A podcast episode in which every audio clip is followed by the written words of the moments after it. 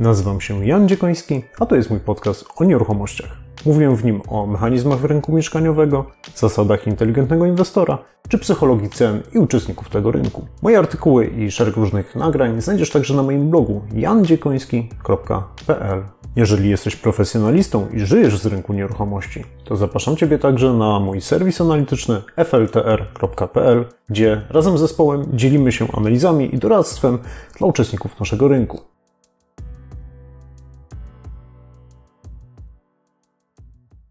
Cześć, witajcie serdecznie na kanale Jan Dziekoński o nieruchomościach i FLTR.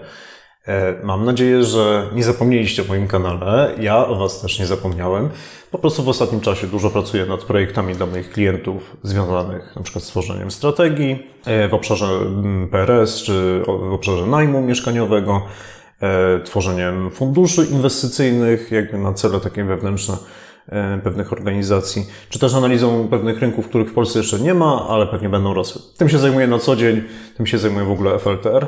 Natomiast e, cały czas staram się tworzyć też pewne treści dla moich słuchaczy. E, I ostatnio miałem okazję wyjątkowo być zaproszonym, nie, nie, nie, nie być organizatorem, ale być zaproszonym na taki pojedynek o nieruchomościach, w których razem z Robertem Jarczyńskim, który zajmuje się pomaganiem inwestorom w e, kupowaniu mieszkań na wynajem i we flipowaniu, czyli bardzo mocno się koncentruje na pewnych takich wybranych segmentach rynku nieruchomości. Mieliśmy taki pojedynek, który prowadził Patryk Nocek, bardzo fajny człowiek, bardzo fajna osoba. E, Patryk zajmuje się jakby wsparciem inwestycji e, dużych, budynkowych. Jest tak zwanym inwestorem zastępczym, czyli po prostu w imieniu inwestora prowadzi cały proces inwestycyjny. E, ale nie jako generalny wykonawca. On tego nie buduje, on nadzoruje cały proces, cały projekt, no, dba o to, żeby on był wykonany na czas, w budżecie, e, w takim powiedzmy zamierzeniu, w jakim e, to zostało zaplanowane. Więc odciąża po prostu inwestorów, którzy niekoniecznie muszą się na takich rzeczach też znać. Zapraszam Was do wysłuchania tego pojedynku. On był kręcony jako live, wideo, więc E, jest specyficzny, nie wiem czy będzie się nadawał świetnie na podcast, e, ale mam nadzieję, że Wam się spodoba. Jeżeli chcecie natomiast go zobaczyć w wersji wideo, znajdziecie go też na moim kanale YouTube'owym, do którego link znajdziecie też w tym nagraniu. Udanego słuchania. Cześć i do usłyszenia. Jestem ciekawy, e, ilu uda nam się zebrać tutaj dzisiaj gości. E, I jeżeli ktoś już jest z nami, to powiedzcie mi, jak nas słychać i widać. E, napiszcie od 1 do 10, jak, jak właśnie nas słychać i widać. Zobaczymy tutaj. Mam komputer, będę widział Wasze komentarze. Także zobaczmy. No, dwie osoby już dołączyły, widzę. Także jak nas słychać, jak widać. Dajcie, dajcie znać. W międzyczasie napiszcie też może skąd nas oglądacie. No i przede wszystkim może na kogo obstawiacie tutaj w tym? Tak, tak, bo to w ogóle dzisiaj, dzisiaj się spotykamy po to, żeby chłopaki się trochę pobili między sobą w temacie nieruchomościowym i dajcie znać, e, kto waszym zdaniem wygra tego, tego live'a. Trochę jeszcze potrzebujemy czasu, żeby, żeby zebrać więcej osób. Już widzę, że kolejne, kolejne osoby dołączają. Dajcie nam koniecznie znać w komentarzu, czy nas dobrze słychać i widać, żebyśmy wiedzieli, czy możemy lecieć dalej z tematem. Dobrze zapytam. Tutaj masz podgląd, ile jest osób, ale tylko na jednej platformie, a ty one Nie, są to, cztery. wiesz co, to chyba, to chyba tutaj zbiera z platform. Tak, tak, koniecznie. O, widzę, fajnie, widzę jak, jak naj, najwięcej jest na razie od Janka. Słuchajcie, na pięciu osób. platformach mamy o, aktualnie. To masz, jesteś... masz podgląd na żywo? No, tak, okay, tak. No dobra. Widać, widać, to ma więcej fanów, ale to nie znaczy, kto wygra. To jeszcze jeszcze, to już, jeszcze tak, nie znaczy, kto wygra. Mo, może, może to też jest tak, bo Zobaczymy szczytu. Robert tutaj przyszedł najpóźniej z prawy, prawy streama. Słuchajcie, zaczynaliśmy, a Robert za 10 minut rozpoczęcia wchodzi i już jeszcze rozmawia przez telefon, nie ma czasu, ale jest. Więc może tak samo twoi, twoi widzowie też przyjdą spóźnieni nieco. Something went wrong. Nie wiem dlaczego, zobacz. Try again. No widzisz, już nie będę miał podglądu pewnie. Ciekawe. ciekawe. ciekawe. No ale dobrze, e, powinno to dalej być widać. Mam nadzieję, że to nie wywaliło nam systemu. Mam nadzieję, że tylko, ty, tylko u mnie. Także le... To jest po to, żebyśmy się na tym nie skupiali. Dokładnie tak. Być może. Także e, tak czy inaczej napiszcie, czy nas dobrze słychać i widać. Także wtedy Konrad, ty nam daj znać, czy, czy, czy to jest faktycznie... Jest taki... Kiereś napisał, że siemanko, witajcie. Siemanko. Piotr, Piotr Kieryś, na razie nie widzimy Twojego komentarza, ale daj znać od 1 do 10, czy, czy nas dobrze słychać i widać, żebyśmy wiedzieli, czy, czy dalej możemy e, lecieć z tematem. Myślę, że tak, więc niezależnie jak jest z komentarzami, myślę, że lećmy z naszym live'em. Tak, no to może e, Janek, zacznij może na początku, jeszcze tak e, trochę luźno. Co uważasz o swoim przeciwniku, Robercie? Kurczę, no to jest trudny fighter, to znaczy wykwintny z jednej strony inwestor, bo miałem okazję wiele razy się już potykać, jakby nie, nie publicznie, raczej na tak zwanym ofie z Robertem dużo dyskutowaliśmy o tym, jak inwestować, jak liczyć pewne rzeczy. Mamy różne zdania, ale no, zgadzam się, że Robert po prostu ma tak zwaną czutkę. Czutkę do inwestowania, więc mam nadzieję, że dzisiaj o tej czutce więcej porozmawiamy. Nie będzie łatwo na pewno, ale żeby nie słodzić, to też mam kilka kontrargumentów, a więc Bardzo dobrze. zobaczymy jak pójdzie. No to teraz drugą stronę. Co ty, Robert, sądzisz o, o swoim przeciwniku, Janku? Słuchaj, ja zanim Janka poznałem osobiście, to już czytałem jego, jego wypowiedzi, już słu- słuchałem, co nagrywa. Mówił bardzo, e, bardzo ciekawie, interesująco. Jest e, bardzo dobrym analitykiem. E, I na e, moje nieszczęście nie zgadzam się z nim e, w kilku kwestiach. Mm, Poznałem Janka na jego szkoleniu z kamienic, więc wiecie, to, to jest też fighter, że tak powiem, baga ciężka. Super, tak, będzie mi na pewno bardzo miło. Dokładnie. Okej, okej.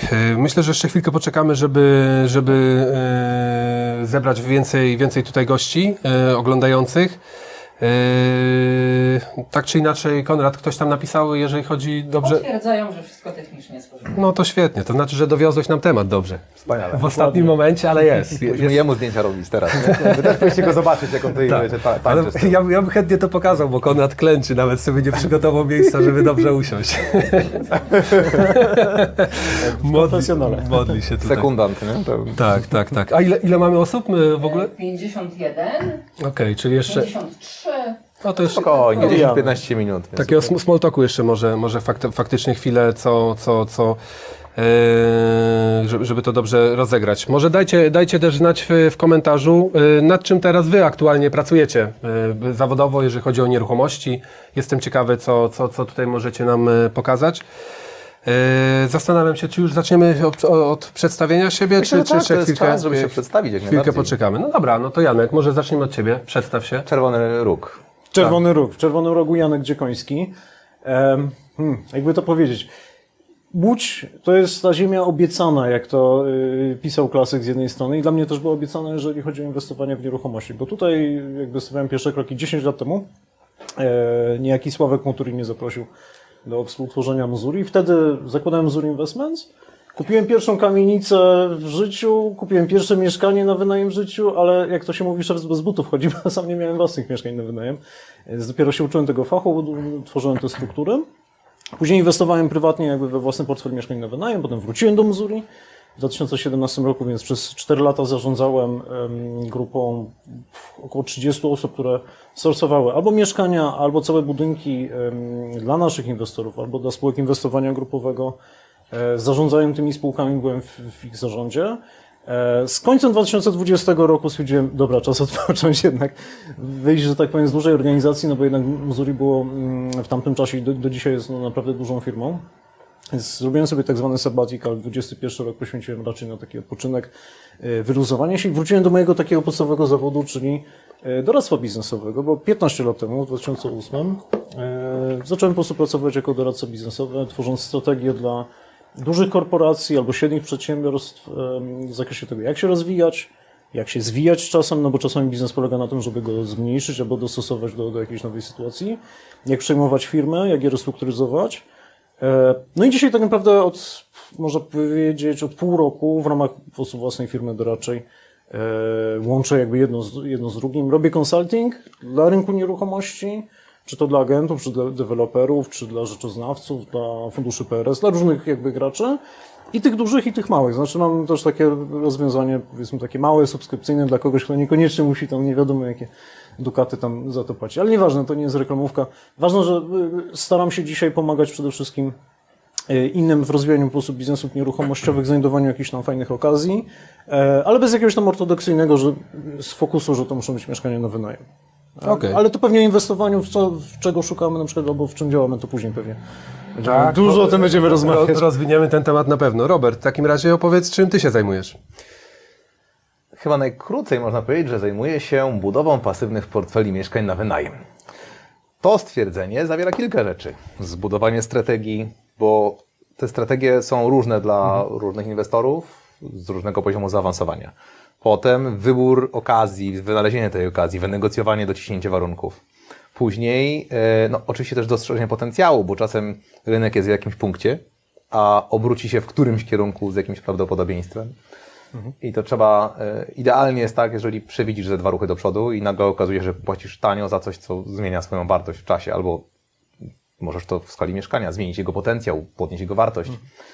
Projektujemy takie mieszkania, wykańczamy pod ostatnią łyżeczkę, nie pod klucz, pod łyżeczkę, tam już wszystko jest, z ostatnią łyżeczką nawet rzucone, tak? Czyli właściciel w ogóle nic nie musi zrobić, tylko dostawać potem pieniądze od najemcy na konto, więc my to projektujemy, remontujemy, wykańczamy, wyposażamy, zarządzamy, no i y, wysyłamy y, naszym inwestorom. Równocześnie dbamy o naszych inwestorów, no bo zarządzamy ich majątkiem, dbamy o, o wzrost wartości w czasie, no a także ich edukujemy, no bo najlepiej pracuje się z osobami, które są wyedukowane, które wiedzą, czego chcą, a nie tylko mówią, że on wie, po czym przynosisz mu diament, o który on prosił, tylko nieodszlifowany i on nie, to nie to. Jak nie? Wyłowiłem, tyle czasu zajęło, nie? Więc idealnie jest, jak ktoś jeszcze jest wyszkolony. Zauważyliśmy, że osoby, które przychodzą tak z ulicy po prostu e, do nas w jakiś sposób i mają jakieś wyobrażenie, to oni mają taki wybór, takie wybory robią, że po trzech latach dochodzą do jakiegoś mm, poziomu wiedzy, jeżeli to robią aktywnie. Versus ktoś idzie na jakieś szkolenie, wstępuje do naszej społeczności i właściwie od razu zaczyna z tego poziomu. Taka, taka jest różnica. To jest dosyć ciekawa rzecz. Nie zarządzamy mieszkaniami osób z rynku. Ktoś musi od nas kupić mieszkanie, albo musimy się znać. Zadzwoniłbyś do mnie, słuchaj, mam, czy możesz mi pomóc? To zależy. Czyli się jeszcze za słabo znamy. E, nie, to zależy jakie to mieszkanie, bo, bo wiesz, e, po prostu mamy dosyć wysokie wymagania, wszystko robimy naprawdę tak, żeby te mieszkania naprawdę e, były zarządzane jak najlepiej. Dlatego mamy praktycznie 100% e, najmu w ciągu roku, nie ma tam półśrodków żadnych. Oprócz tego jestem land developerem, czyli działki w centrum Łodzi kupujemy, projektujemy i sprzedajemy deweloperom. Oprócz tego kupuję hurtowo y, pakiety mieszkania od deweloperów. W zeszłym roku około setki kupiliśmy. Prawie wszystkie udało nam się sprzedać, część mamy jeszcze do tej pory w sprzedaży. Kupiliśmy poniżej ceny wytworzenia dzisiejszej, tak? No to w ogóle to, to jeszcze przy warunkach naprawdę petarda. No oprócz tego szkolenia, oprócz tego y, y, nadzory remontowe około setki, między 50 a 100 będzie w tym roku. To trochę zależy, czy ile będzie, uda nam się przerobić. Oprócz tego obrót kamienic, robię pierwszą kamienicę i ostatnią. Przed ostatnią, więcej nie, to, to nie to. To jest piękne, ale nie. To jest taka bestia, którą zamieniasz piękną. Mm -mm. Ty kiedyś powiedziałeś, że w białych rękawiczkach lubisz pracować. To, jest, Tak. to jest ta kamienica z tym związana jest? Spekulacja na rynku pierwotnym. Czyli kupujesz pakiet, liczysz model finansowy, e, robisz e, predykcje i to jest praca w białych rękawiczkach. W tym myślę, że jestem bardzo dobry. To najlepiej mi się sprawdza. No jestem autorem książki, więc to jest wszystko, co robię w nieruchomościach. Okej, ja tu jestem akurat najmniej ważny, więc tylko powiem trzy, trzy krótkie słowa osoba, o, o sobie. Ja jestem Patryk Nocek, y, zarządzam projektami budowlanymi, ale dzisiaj y, może bardziej powiem o tym, co planuję fajnego. Y, Na swoim kanale na YouTube chcę odpalić teraz dwa nowe programy. Jeden będzie nazywał się Wjazd na budowę, a drugi Zbudowane. I ten Wjazd na budowę to będę odwiedzał duże, ciekawe inwestycje i pokazywał je od kuchni, a Zbudowane to bardzo podobny program, tylko będę pokazywał zakończone inwestycje, też takie duże, ciekawe, coś, co będzie ciekawego do pokazania. Tutaj w Łodzi już rozmawiam na temat e, inwestycji w zasadzie z fuzją, to już jestem już umówiony z Echo Investment, rozmawiam też z Kawatiną, żeby pokazać Wimę. E, Airbus się zainteresował tym, żeby ze mną nagrywać, także myślę, że dużo, dużo ciekawych treści niebawem się pojawi na moim kanale, także to jest to, e, czym ja się zajmuję. No dobrze, ale powiedzmy sobie teraz o tym, co, czego się możecie spodziewać dzisiaj podczas tego live'a. I tak, na początku porozmawiamy sobie o tym w nie- nieruchomości, bym nazwał tak. E, Nawet tak spojrzę, spadki czy wzrosty, bo Janek trochę jest bardziej taki prospadkowy, ja, e, Robert no to absolutnie e, to the moon zawsze do, do, do góry te nieruchomości. Nie zawsze. nie zawsze, no to, to, to jeszcze to, to za, za chwilkę do tego przejdziemy właśnie, jeżeli chodzi o te spadki, wzrosty, wzrosty. Później to, co pisałem też w zapowiedzi tego naszego dzisiejszego live'u, wymyśliłem pewną grę na pomysły inwestycyjne i, ich kwestionowanie. Tutaj jeszcze nie, nie zdradziłem do końca, na czym to polega i, do, i, i to opowiem, jak do tego dojdziemy. Trochę sobie poroz, porozmawiamy o tym, czy doradzać, czy inwestować, bo właśnie Janek się zajmuje głównie, głównie dorastaniem, e, e, dora, doradzaniem, nie dorastaniem. E, I co lepsze... Jeszcze, jeszcze, jeszcze dora, Niebezpieczny zaułek. Coś do rogu go zepchnął od razu. Możesz moją żonę No to zapytać, bardzo że ciągle tym dorastam. Okej, y, n- potem powiemy sobie o tym, w czym, w co, w co inwestują swoje pieniądze, a co, w co doradzają innym, bo tutaj też może być pewien, pewien dysonans i porozmawiamy na, na koniec o nieruchomościach w trudnych czasach. Zatem y, co? Chyba możemy, y, możemy zaczynać. Y, Mamy już prawie setkę osób. Spadki czy wzrosty? No i może zacznijmy od Ciebie, Janek. Co Ty na ten temat uważasz? Znaczy ja prywatnie, ja wolę spadki. Jako inwestor ja wolę kupować taniej niż drożej. Jeżeli kola stanie w sklepie, no to kupię więcej coli. Jeżeli burgery stanieją, kupię więcej burgerów. E, I to nie jest mój akurat pomysł, tylko Warrena Buffetta, no bo on jakby wyznaje troszeczkę taką zasadę, że no jeżeli coś y, jest dobrze wycenione względem wartości, jest, jest ciekawszą inwestycją. No ale to jest chciejstwo, a, a niekoniecznie fakty. E, Ja właściwie 15 lat zajmuję się analizowaniem różnych rynków pod kątem tego, jak się będą zachowywały. I oczywiście, że prognozowanie to jest z jednej strony sztuka i to taka raczej trudna do, do realizacji, bo to trudno, jakby to powiedzieć, nigdy nie wiadomo, czy, czy ma się rację i rzadko ma się rację tak naprawdę w zakresie prognozowania. I raczej tak jak właśnie Robert też trafnie mówił, raczej można mówić o jakimś prawdopodobieństwie. A ty nie miałeś się dzisiaj zgadzać z Robertem, także Ale absolutnie wiesz, nie, nie no, dopuszczamy to tutaj że, dzisiaj... to, to, że się zgadzam co do metody, to nie znaczy, że, wyni, że wyniki będą te same. I teraz, Inne dane podstawi, wiesz. Dlaczego, dlaczego ja jestem raczej zdania, że nieruchomości będą traciły na wartości w krótkim czasie? Bo to jest yy, kwestia jeszcze, czy patrzymy na najbliższy rok, dwa, trzy, czy dwadzieścia. Jeżeli patrzymy na rok, dwa, trzy, to raczej, raczej jestem zdania, że one będą traciły na wartości. W jakim znaczeniu? Na wartości względem innych klas aktywów. Względem realnej wartości, na przykład, nie wiem, takich klas aktywów jak na przykład złoto, albo część spółek giełdowych a nawet nominalnie w pewnych klasach aktywów, które, raczej pewnych klasach nieruchomości inaczej się będzie zachował na przykład dom z lat 70. wymagający termomodernizacji z piecem na, na, na węgiel w mieście powiatowym. Inaczej oczywiście będzie za- za- zachowało się mieszkanie klasy premium.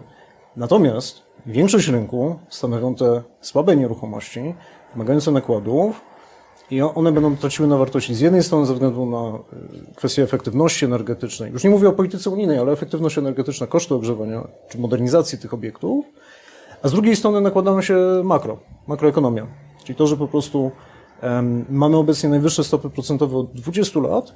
W efekcie mamy bardzo niską zdolność kredytową e, osób kupujących na kredyt.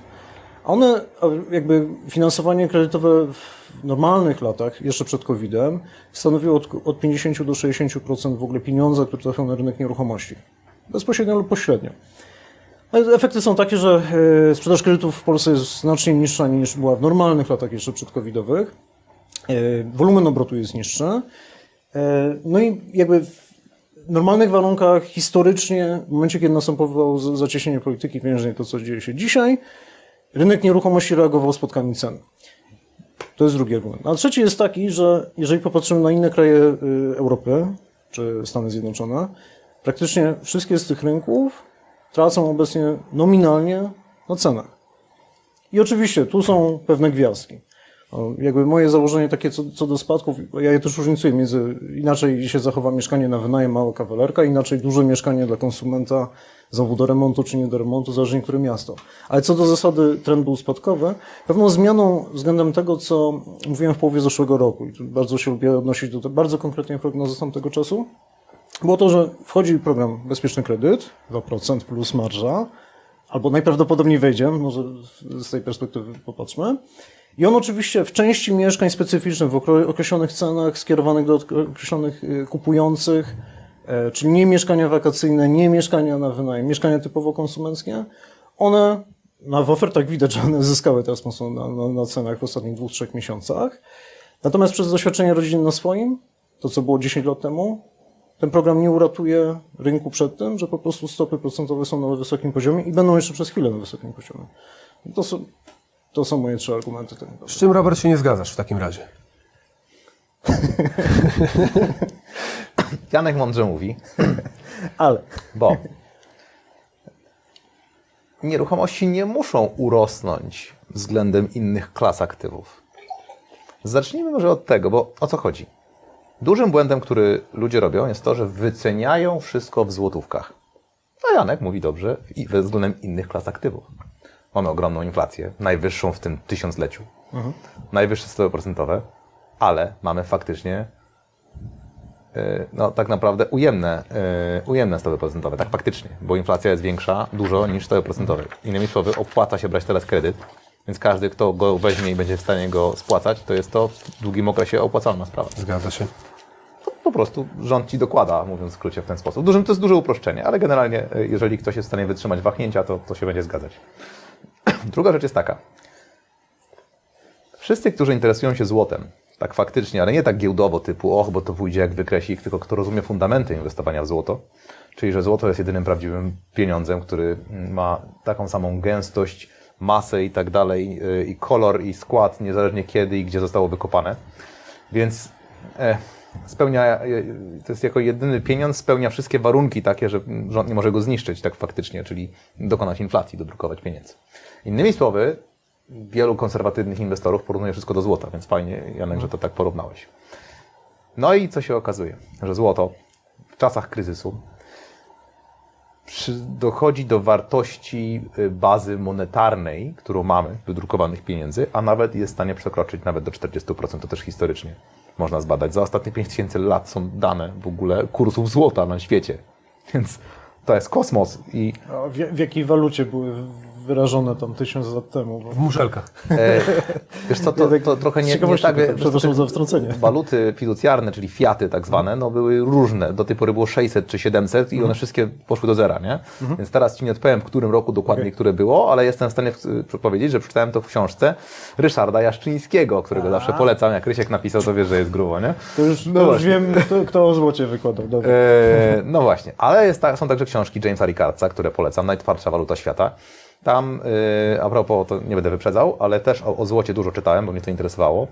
E, tak samo Piotr Chojnacki napisał też, jak inwestować w złoto i srebro. E, bardzo dużo historii tam jest. Początkowo nie rozumiałem dlaczego. A czy mieliśmy o nieruchomościach? Mówimy, ale zaczęliśmy od złota, bo to, że ja inwestuję w nieruchomości, nie znaczy, że nie rozumiem innych klas aktywów.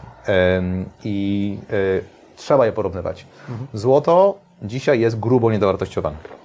I są tacy inwestorzy, którzy mówią, że złoto urośnie 20, 30, 40% w ciągu roku. Są też w ciągu dwóch, a są też tacy inwestorzy, którzy mówią, ha, poczekajmy na kryzys finansowy, dostanie się to samo co w latach 70. i złoto pójdzie 20 razy do góry. Co też jest możliwe.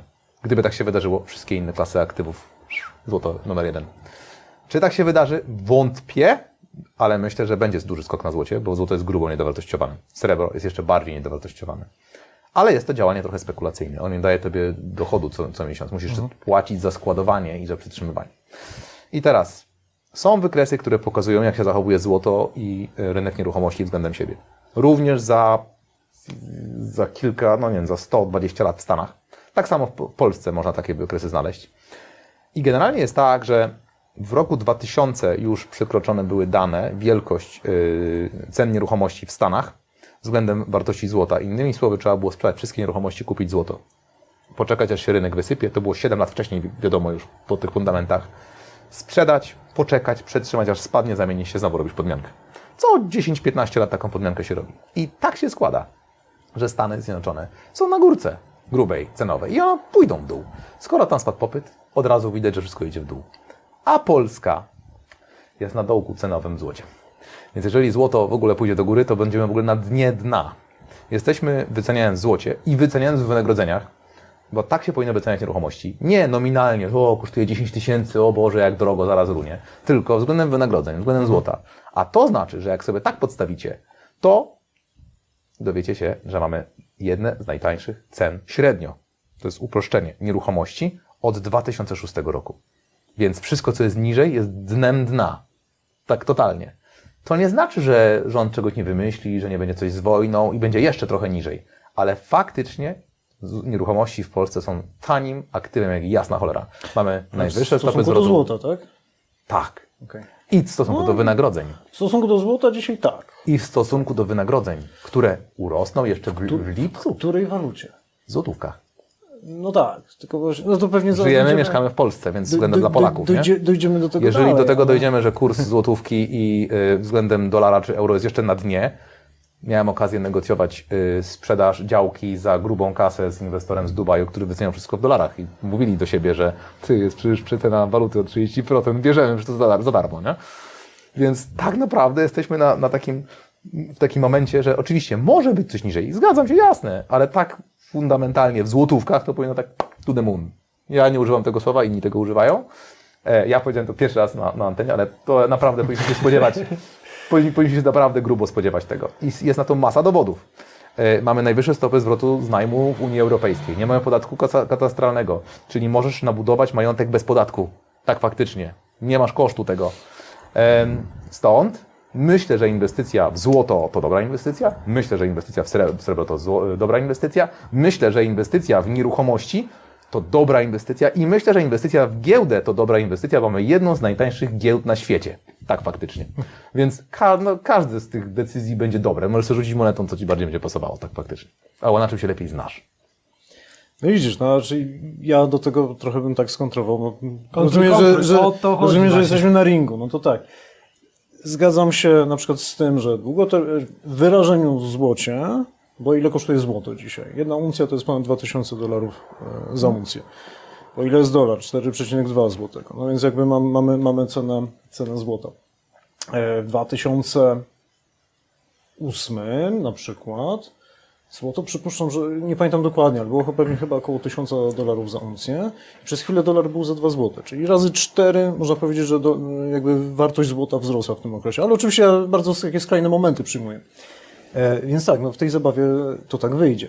Natomiast inwestując w nieruchomości w Polsce, e, zakładając nawet, że utrzymane zostanie trochę to, co teraz mamy, wysoka inflacja, która powoduje, że faktycznie nominalne wartości rosną, wynagrodzenia rosną, wszyscy będziemy milionerami jak w latach 90., gdzie za ten milion niewiele można było kupić, y, no to fajnie. Ale jak będziemy chcieli pojechać na wakacje, albo wyjechać z tego kraju, spieniężyć ten majątek, to nagle się okaże, że wcale nie jesteśmy milionerami, tylko nawet nie jesteśmy poor rich, jak w pewnym takim serialu, który ostatnio le- leci, który bardzo lu- lubię, Sukcesja.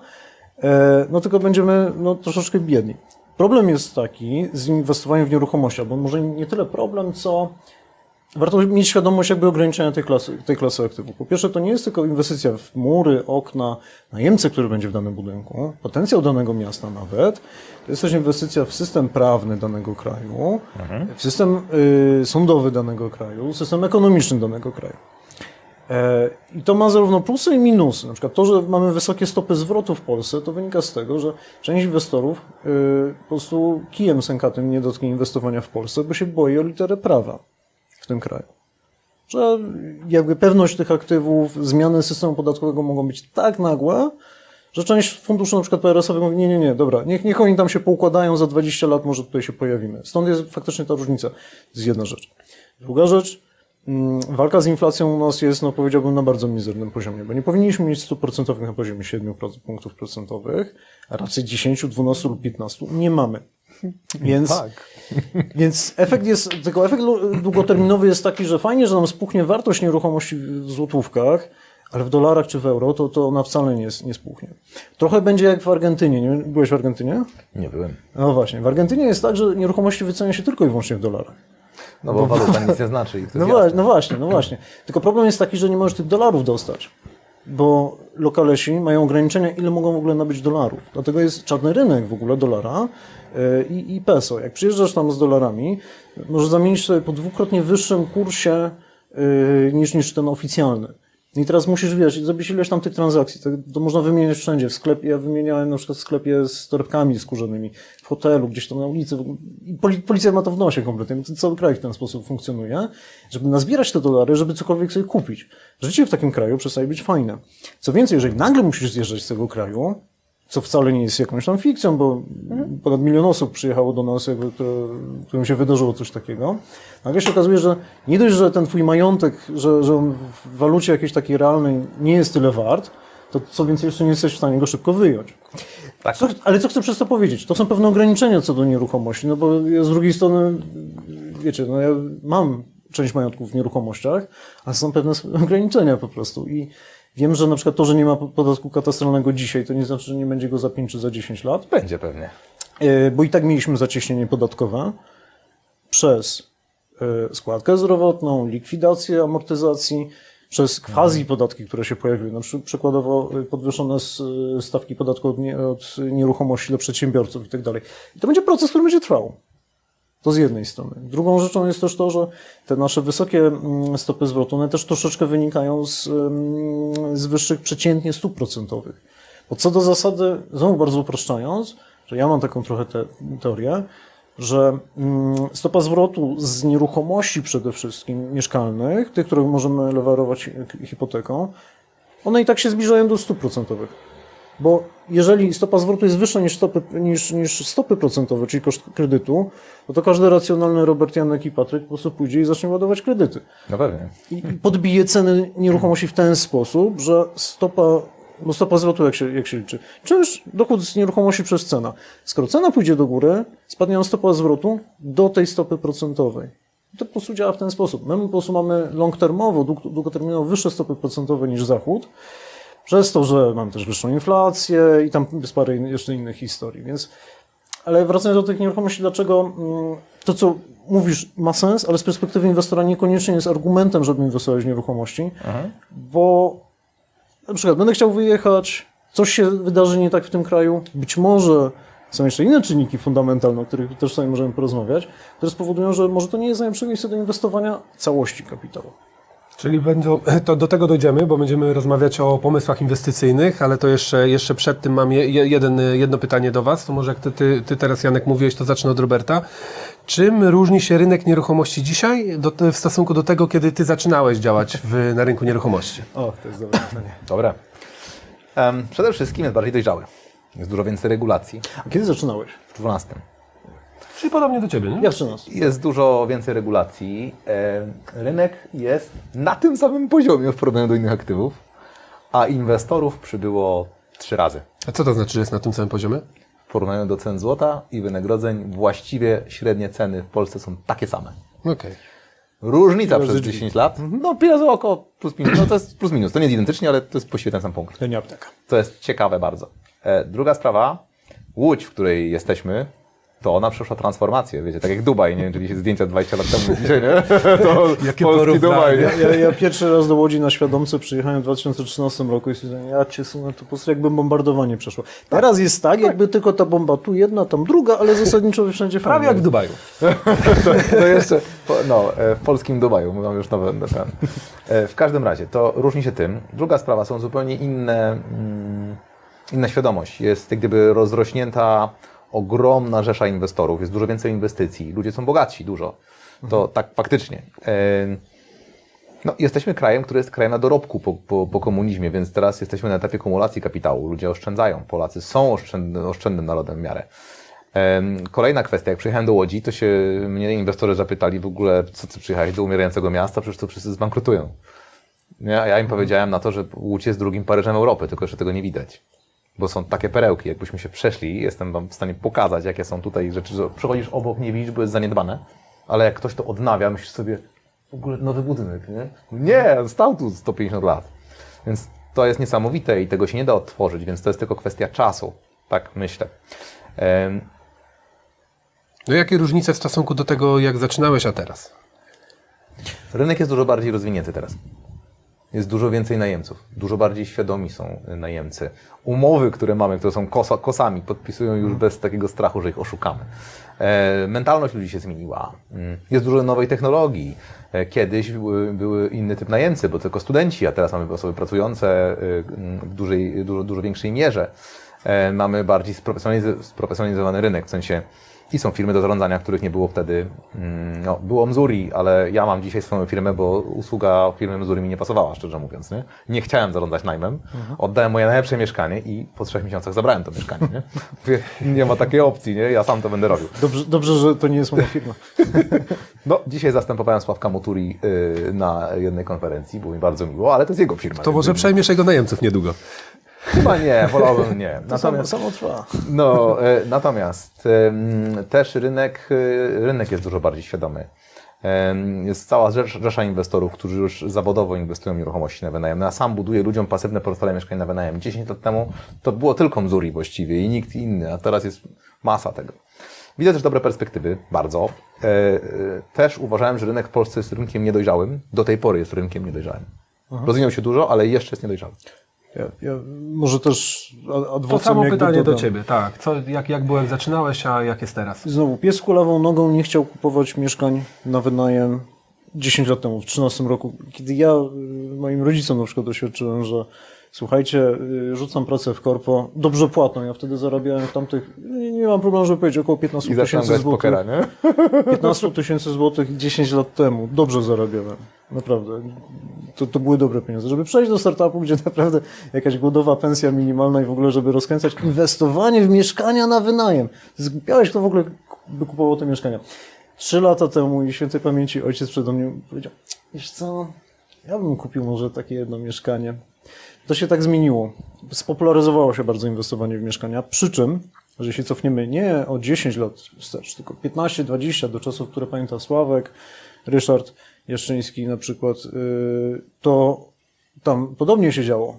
To jest cykliczne. Ta moda, ona działa na różnych rynkach, nie tylko nieruchomościach. Czasami to jest giełda, u nas trochę rzadziej, bo giełda jest troszeczkę bananowa, u nas trochę politycy za bardzo tam mieszają, ale ona też ma swoje wzloty i upadki. E, Kiedyś tam, były te tulipany i tam inne historie. E, Chodzi o to, że jak jest dobrze, widać, że rynek się rozwija, on się staje bardziej coraz po- popularniejszy, pojawia się więcej inwestorów, więc jakby to, to, że jest więcej inwestorów, to też jest emanacja tego, że, że po prostu ten rynek się poprawił i dawał fajne, fajne faktycznie stopy zwrotu. To, co było fajne wtedy, na pewno, to było, że jak przychodziłeś na przetarg, to z reguły za pierwszym postąpieniem się kupowało mieszkanie. Nie było nikogo. Podobno to wróciło jakieś tam ro, Tak, rok tak. temu. rok temu to wróciło. Złote czasy dwa. No. Rok, rok temu to wróciło. I to wraca co jakiś czas, to po prostu jest kwestia trochę nastawienia się. Yy, Zmieniło się też to, że mm, w tamtych latach, ja ostatnio to liczyłem do moich klientów, studenci stanowili około 40% najemców. 60% to byli tak zwani rezydenci, Polacy w w uproszczeniu. To nie muszą być Polacy z pochodzenia, ale no, długoterminowi mieszkańcy. Dzisiaj y, rezydentów Polaków jest około 40%, studentów jest 20%, 20% to są migranci ekonomiczni, przede wszystkim Ukraińcy, ale też Białorusini, Azja Środkowa, Azja Południowa, Południowo-Wschodnia, Afryka i tak dalej, różne nacje. I 20% to są uchodźcy, którzy wjechali w zeszłym roku i zaczęli wyjeżdżać. Tak się mocno pozmieniał ten rynek. Zaczęły się pojawiać, może inaczej, 10 lat temu y, profesjonalnych czy półprofesjonalnych inwestorów, tak upraszczając, czyli osób mających kilka mieszkań, świadomie kupujących z osobami jak y, Robert, czy z Missouri, czy samemu, czy w jakikolwiek inny sposób, to oni stanowili może 5-10% rynku. Dzisiaj to jest 30%. Także fundusz, kolejny etap rozwoju, fundusze PRS, dzisiaj stanowią raptem 1% podaży rynkowej, niecały 1%. A będzie 30 pewnie. Eee, Docelowo. Znaczy, gdyby, gdybyśmy mieli mieć tyle samo mieszkań na głowę PRS-owych, w sensie od funduszy instytucjonalnych inwestorów, co Czechy, na głowę, wiadomo, że Czechy są cztery razy mniejsze, to powinniśmy mieć 200 tysięcy mieszkań na wynajem z PRS. Istniejących dzisiaj jest 10 tysięcy. I za pla- wszystkich inwestycji, które są w miarę gdzieś tam znane, zaplanowane, czy jakieś tam ambicji, no to jest 60 tysięcy. Zobaczcie, jak dużo jeszcze, duży, duży, duży jest przedział. Więc mm, na pewno na tym rynku dużo się jeszcze będzie działo. W zakresie profesjonalizacji to jest bez dwóch zdań. E, Myślę, że fajnie, że te fundusze wchodzą, to już tylko tak na koniec powiem, bo z jednej strony troszeczkę deweloperów tam poustawiają do pionu. Pamiętam jak 10 lat temu przychodziłem do, dewelo- do, do deweloperów i mówiłem, wybudujcie dla nas budynek na wynajem, albo sprzedajcie nam pakiet mieszkań do, dla inwestorów. Gdzie tam kop, tyłek, spadać, w ogóle, do widzenia. Dopiero się deweloperom przypomina, jak jest im źle. I w zeszłym roku, no to deweloperzy po prostu błagali o fundusze PRS. Tylko funduszom PRS też się parę rzeczy wysypało po drodze. No teraz jest bezpieczny kredyt, więc fundusze znowu, raczej deweloperzy znowu są silni, ale to, to niekoniecznie będzie zawsze. Yy, Natomiast fundusze zmieniają inną rzecz. Fundusze yy, nie dyskryminują najemców. Fundusze dają fajny standard najmu. Fundusze dają przewidywalność najmu i niezależnie jak dużo będzie małych, yy, tam nie wiem, Kowalskich wynajmujących jedno mieszkanie, czy nawet takich mniejszych inwestorów po 2, 3, 4 mieszkania, oni mają szans w porównaniu z funduszami, jeżeli sami nie zmienią swojego standardu, mindsetu i tak dalej, tej oferty dla, dla klienta. Więc te fundusze prędzej czy później też wymuszą to, że mieszkanie na wynajem będzie czymś też fajnym po prostu, czymś dla każdego, a nie tylko dla przegrywów, jak to często się mówi, że ten, kto wynajmuje, to jest przegryw w ogóle najgorszy i w ogóle on to nie, nic nie umie i wynajmuje, nie? www.przegrywnajem.pl Dokładnie. Nową stronę wymyśliliśmy. Dokładnie tak. Okej, to może teraz przejdziemy do, do, wydaje mi się, najciekawszej części e, naszego live'a, czyli mój pomysł na grę, na pomysł inwestycyjny. I zasady są takie. Za, zaczniemy od Ciebie, Janek. Ty musisz podać, i przy pierwszym razie ja Ci pomogę, że yy, musisz podać pomysł inwestycyjny i od razu musisz podać jedną zaletę tego pomysłu inwestycyjnego, ale od razu Ci podpowiem, że fajnie i dlatego pier, pierwszy ja powiem, żeby wymyślać taki, żeby, żeby Robert miał, musiał mówić o, o negat- bo on będzie musiał mówić o, zale, o wadach. Ty mówisz jedną zaletę, Robert mówi jedną wadę, 5 sekund na, na rozpoczęcie mówienia, no i trzeba przedstawić tą... Jak, jak nie trafię, to dostanę od Roberta, czy nie? Tak, tak. No może być tak mówić. Ale to mogą mu dać. Czy, czy ogólnie gramy do pięciu? To ma znaczenie, że jestem leworęczny, nie? To, to, to ja będziesz miał bliżej do mnie w Ale to razie mi czego. laptop będzie przeszkadzał. Tak. no widzisz, to ja mam przewagę, nie? I teraz po, pokażę Ci, jak to zrobić, żeby, żeby utrudnić, żeby Robert mówił, czy mój, mój pier, znaczy pomysł inwestycyjny od Ciebie dla Roberta. No dobra. Mieszka- Zab- zabierzesz mi Miesz, teraz. tak, ale, ale musisz podać zaletę, więc uważaj. No. Mieszkania inwestycyjne w najem z usługą zarządzania najmem. I zobacz, Robert będzie musiał umówić o wadach. Okej. Ciekawy pomysł. No, dobra. Yy, a mogę to z- jednym zdaniem, czy to musi być jedna zaleta? Dajesz zaletę? Je- Jedna zaleta, bo potem będziesz musiał, mu- musiał mówić kolejne, więc nie, nie, nie Dobra, wystrzelaj się dobra, z tych dobra, zalet, Dobra, nie? bo tam jest więcej tych zalet. Ale dobra, niech będzie. Yy, regularny, i z reguły przewidywalny cash flow, który mamy co miesiąc yy, na naszym koncie. I tyle. Ro- Robert, wada. Złe zarządzanie, nie ma kasy i już. Czyli zły, za- zły, zły za- zarządca, jak będzie, no Ten to... to operator może być dobry. Tak, po prostu operator jest do dupy i w sumie y, będziesz mało zarabiał. Albo będzie ciągle puste, trzeba będzie remontować. Ale to są kolejne wady, czekaj, czekaj. no, no to dawaj teraz. Ale to ciągle tą samą kategorię tak, musimy tak, no, lecieć. pó- póki wiesz, póki ktoś nie odpowie i wtedy ten, kto, jak, jak ktoś nie odpowie, to d- osoba, przeciwnik dostaje punkt. No dobra, no to yy, można lewarować kredytem hipotecznym. Czyli łatw, łatwa możliwość zdobycia finansowania na taką inwestycję, tak? Nie powiedziałbym dzisiaj łatwa, ale no, możliwość zdobycia taniego, relatywnie taniego finansowania Okej. do zakupu. No bo kredyt hipoteczny wśród kredytów jest z reguły naj, w miarę najtańszy. Dość wysokie LTV może. Może wybuchnąć pandemia i żaden zarządca nie znajdzie ci najemcy. Okej. O, to tak powiem, w pandemii naj... stopa pustostanów... Mój jaką- kolega szanowny, jeden co ma fajny kanał, zbankrutował jemu spółka, więc to A, nie, nie jest jasne. tego. Ale to tak ad vocem powiem, że w, środku pandemii, w pierwszym lockdownie, w mm, firmie, o której kiedyś mówiliśmy, bo tam byłem akurat w zarządzie, wtedy poziom pustostanów wzrósł do 10% mniej więcej. Tak, niewiele. Nie? U nas 90 było 11. 11 No, 90%, tylko tam różne miasta, więc pewnie to ro- rozmyło, więc 90% z 6 tysięcy mieszkań było wynajętych. Więc to, ale krótki termin albo takie specyficzne mieszkania, tak. Y, Kolejna zaleta. Kolejna zaleta. Y, Nie masz pokusy wydania pieniędzy albo ich zainwestowania gdzieś indziej. Czyli w sensie, że pieniądz nie jest tak płynny. Trudno go rozwalić, tak, Wa- tak, tak. w- Wadę zrobiłeś w zaletę, nie? A widzisz, Mała- jak grasz na giełdzie, to masz czasem pokusę, że sprzedać, bo już za drogie to sprzedam. No ale płynność pieniądza, ja bym powiedział, że to raczej jest zaleta w, w aktywach inwestycyjnych, nie? Ale w tej nie masz pokusy, wiesz, głupich decyzji. No dobra, niech będzie, uznaję, dawaj, da, dawaj wadę. Żartem mówiąc, jutro w nieruchomościach to za pół roku, a za tydzień w nieruchomościach na wynajem to za, jak za, za 5 lat. Czyli wszystko jest wolne. Wiesz, pieniądz dostawał raz w miesiącu. I To wszystko będzie bardzo długo trwało. I się obejrzy, że to już 10 lat minęło. Nie? I to jest trochę, e, i to jest trochę to, że jesteś trochę uwięziony w tej inwestycji. Okej. Dawaj kolejną, kolejną zaletę. No dobra, no dobra, no to kolejna zaleta jest taka, że w dłuższym okresie czasu wartość tego mieszkania naśladuje koszty wynagrodzeń, koszty zbudowania nowej nieruchomości. One w dużym skrócie za wynagrodzeniami idą. Wynagrodzenia rosną trochę szybciej niż inflacja, więc w odpowiednio długim okresie czasu e, no mamy takie zabezpieczenie inflacyjne, hedge inflacyjny tak zwane. Okej, czyli, czyli nawet nie mówisz tutaj o wzroście wartości, tylko o utrzymaniu wartości tej, tej nie nominalnej, tylko w prawdziwej, tak? Tu znowu wrócimy do cie- ciekawych danych. U mnie na blogu znajdziecie taki artykuł, on jest sprzed 100 tysięcy lat, nazwijmy to. E, Ktoś, Dinozaur rynku nieruchomości. no, no tak. Yy, ktoś wykopał różne dane, znaczy były prowadzone badania na, temat, na ten temat, cen nieruchomości w jednej dzielnicy Amsterdamu z ostatnich 400 lat. Wow. Ja do tego jakby dogrzebałem jeszcze dane inflacyjne, jak się zmieniała inflacja, no i zasadniczo realna wartość, czyli po, po potrąceniu o inflację, wiadomo, że z realnej wartości my się nie najemy, ale to jest jakiś tam punkt odniesienia, no ale po prostu fluktuowała przez cztery wieki. była do góry, jak Holandia na przykład w- XVI wieku zasadniczo Holandia no, była potęgą, potem się trochę zjechało, potem XVII XVIII wiek podro- podrosło, potem Napoleon tam trochę y, pognębił, więc znowu spadło, potem do wojny było wzrost, potem wojna spadek i teraz znowu jest na wzroście. Teraz pewnie będzie spadek, no bo znowu finansowanie jest drogie, ale zasadniczo to się tak kręci góra-dół w- w jednym cyklu. Bardzo fajny wykres. Tak jak Robert mówił o tym złocie, to, to polecam. No dobra, dawaj kolejną wadę. Ustawa o ochronie praw lokatorów w Polsce. No to, to jest ogromna. To, to, jest, to jest cios do ringu. To, No dobra, ale żeby nie było tak sucho, no to podaj jakieś, nie wiem, trzy przykłady z tej ustawy, które utrudniają ten najem. No na przykład to, że y, prawo tam jest przeciwko własności, czyli w, y, najemca, który wejdzie w posiadanie, no to wiesz, to nie jest tak, że powiesz mu proszę się wyprowadzić, on mówi nie i w zasadzie masz poważne kłopoty z odzyskaniem swojej własności. Często kończy się to też tak, że jeżeli nie masz do tego przygotowania w żaden sposób, to po prostu jak się natkniesz na oszusta, to on ci zdewastuje majątek i będzie totalnie bezkarny.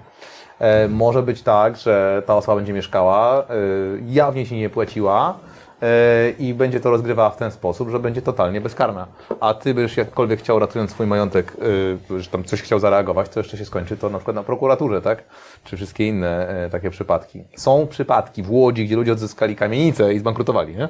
Rozumiesz, bo tam najemcy zaczęli punktować, więc faktycznie to jest niebezpieczny zawód, te, nie, te wiesz, e, inwestor na rynku nieruchomości. Nie no, ustawa o ochronie praw lokatorów jak najbardziej, duża, duża wada. Janek Zaleta. Podam wodę, żebyś Dobrze. tutaj nie, nie wysechł w tym ringu. Kolejna zaleta. Yy, yy, kurczę, teraz mi wleciała z głowy, ale już, już, ją mam na koniec. O. Yy, zasadniczo jakby tak zwana rękojmia yy, wiary Księgi Wieczystej. W tym sensie, że niezależnie co się działo nam w systemach prawnych, granicach i tak dalej, no to te nieruchomości jednak ich własność, pomijając tam różnych ten dekrety Bieruta i tak dalej, to są takie wyjątki w, w naszym kraju, e, własność jednak była pewna. Dlaczego? Jak na przykład kupowałem kamienicę na Śląsku, no to tam jak zajrzymy w Księgę Wieczystą, tam się znajduje czasami nawet w dziale trzecim na przykład dopisek nie- nieznany wpis w języku niemieckim. Bo te księgi tam siedzą. To są jak księgi na przykład y, w kościele, kościelne księgi urodzeń, gdzie się można dokopać do XIX wieku. Tak samo te księgi wieczyste, one się gdzieś tam trans, transponowały. I teraz ja na przykład pierwszą kamienicę kupiłem gościa, który miał 94 lata, tu w Łodzi na Pabionickiej, e, i, i kamienicę wybudował jego ojciec. On ją wybudował mniej więcej w 1912, czyli przed pierwszą wojną światową. I ta kamienica cały czas była w- majątku jakby tamtej rodziny. Oczywiście są sytuacje odmienne, ale zdecydowanie łatwiej stracić pieniądze w banku, bo to różne są case'y i to tak właściwie w ostatnich 10 latach, czy w jakichś tam kryptowalutach, czy innych historiach, niż, niż te nieruchomości. No one w miarę, powiedzmy, abstrahując z jakichś takich właśnie krzywych akcji z, powiedzmy, z wyłudzeniami, no to są w miarę nasze. Ale nie- nie 100%, ale jednak są bardziej bezpieczne niż inne historie. Zaleta uznana. Dawaj z wadą. Widzieliśmy wszyscy film Robin Hood faceci w rejtuzach, nie?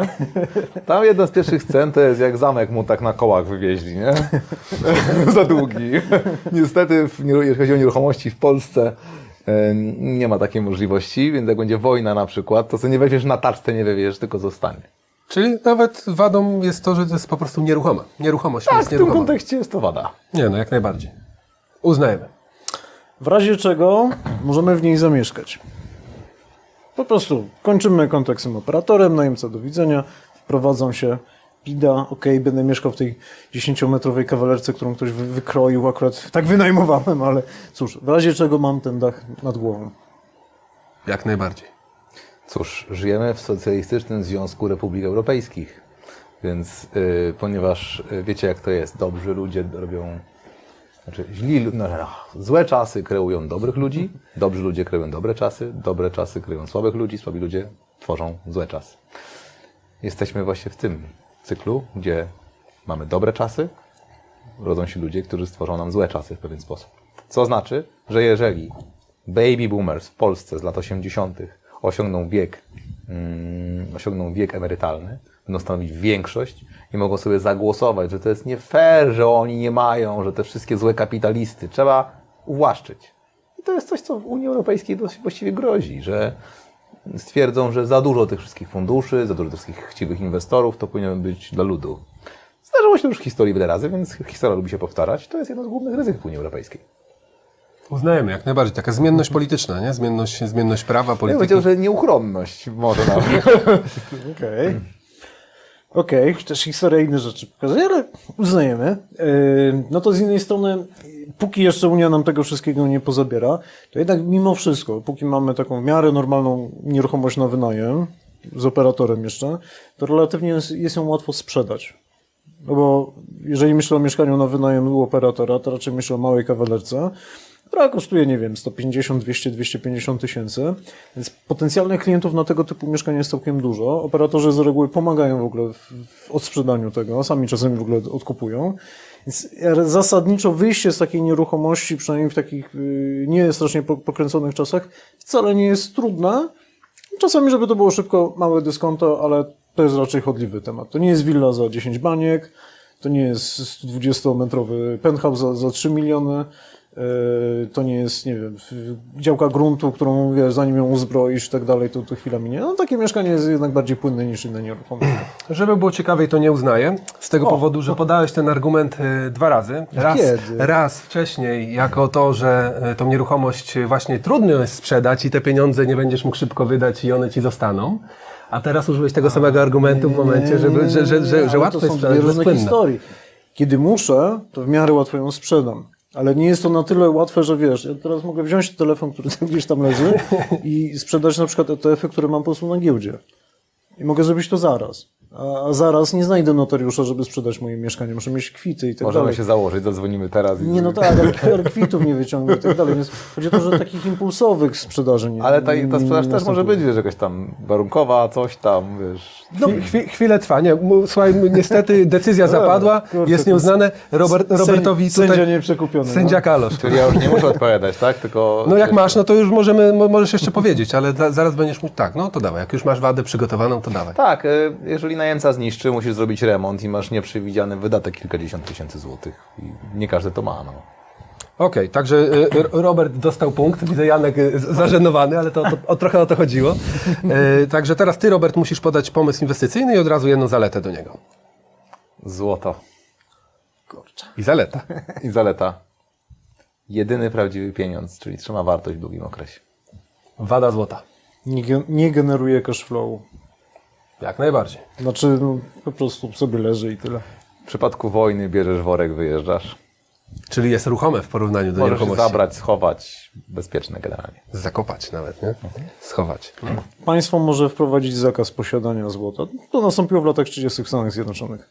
Tak, tak. No to wtedy to zakopanie będzie miało uzasadnienie, nie? Uznawane wszędzie, praktycznie wszędzie na świecie. Złoto, no tak. Jest, jest, stanowi wartość, nie? Niezależnie gdzie i jak. Oczywiście państwo mogą zakazać, jasne, ale w długim okresie generalnie tak. No Nawet jak zakażą, no to i tak obywatele będą widzieć wartość w złocie, tak? Że, także i tak coś z nim zrobisz. No to, że nielegalnie, no to jedno, ale jednak, jednak jesteś w stanie y, coś za to kupić. Nie? Stopy zwrotu ze złota w długich okresach czasu są niższe niż na przykład z inwestycji w y, giełdę zasadniczo. No ogólnie, raczej złoto nie jest od tego, żeby na nim zarabiać, nie? Tylko utrzymać, utr- utrzymywać wartość. Zgadzam się.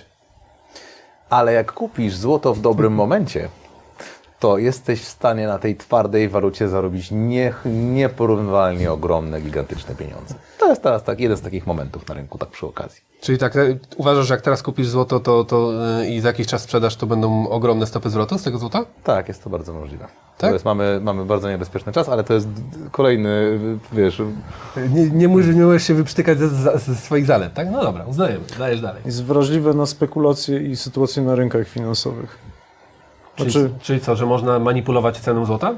tak, można po pierwsze kontrakty terminowe zawierać, futuresy, opcje, Papierowe złoto. e, papierowe złoto. No raczej obrót złotem, jakby taki fizyczny na cele fizyczne, czyli tam, nie wiem, plomby, obrączki, produkcja przemysłowa, no to jest jakieś 5 do 10%.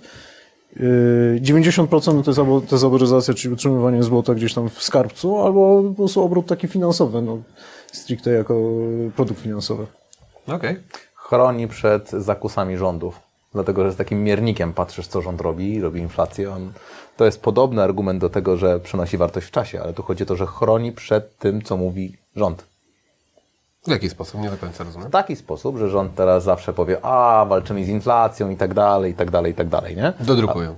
Właśnie, a tak tylko spojrzysz, ile jest warte złoto, ile powinno być, jaka jest baza monetarna i widzisz, co jest nie tak. To jest taki miernik do porównania w ogóle, nie? Po prostu takie odniesienie. Okej.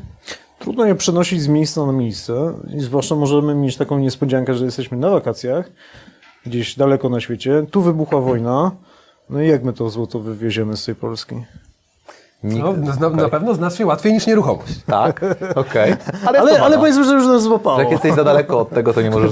Okej. Nie, no to, tak, no to w kontekście na przykład kryptowalut, no to duża wada, nie? Ale w kontekście nieruchomości, no to, to tak. Plus w tym kontekście jest taki, że nawet jak w tym czasie nie złapiesz, minie wojna, możesz pojechać w to miejsce i wykopać. I nikt może tego nie wiedzieć. Tak. Okej, No dobra, no dobra. No, uznajemy. Dalej. Ale nawet jeżeli, nawet jeżeli trzymamy to Ja złoto... powiedziałem plu- plusem teraz. No tak, jeżeli, jeżeli trzymamy to złoto, musimy mieć albo miejsce na przechowywanie tego złota, czyli to miejsce do wykopania tego dołu, albo tam safe, do którego musimy go wsadzić, więc to trochę kosztuje. No a jeżeli trzymamy to w profesjonalnym miejscu, no tam jednak są opłaty za, za przetrzymywanie tego złota. No tak. Czyli nie dość, że nie ma czynszu z najmu, to jeszcze są koszty. Zgadza się, ale to odpowiada na wadę, którą wymienił Janek. Jeżeli umieścisz to w takiej lokalizacji, której nie musisz pilnować, tylko właśnie za safe, gdzie płacisz tylko ułamek wartości, to masz takie ubezpieczenie, że to jest w jakimś sejfie w Szwajcarii, czy kurczę w Singapurze, czy gdziekolwiek indziej na drugim końcu świata i zawsze możesz po pierwsze zhandlować sobie to, ale masz to bezpieczne, nieważne czy będzie wojna w Polsce czy nie. Więc jesteś w stanie to, to mieć sobie na odległość w bezpiecznym miejscu.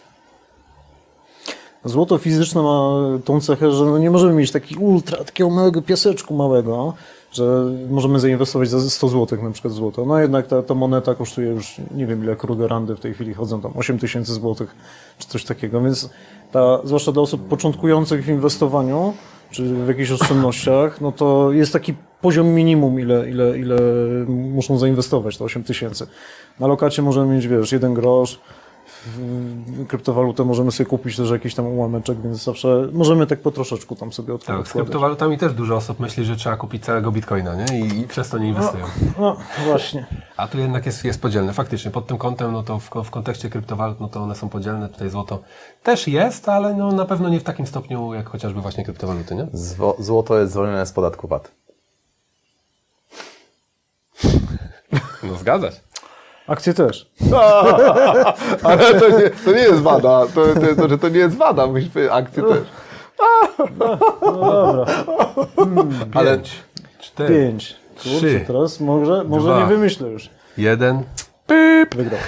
Robert ma drugi punkcik. akcje nie są zwolnione z podatku dochodowego. W sensie? No, kupiłeś, sprzedałeś. No, no nie są. A kupujesz złoto, mija pół roku i już jesteś zwolniony. A, pół roku. Dobra. Mhm.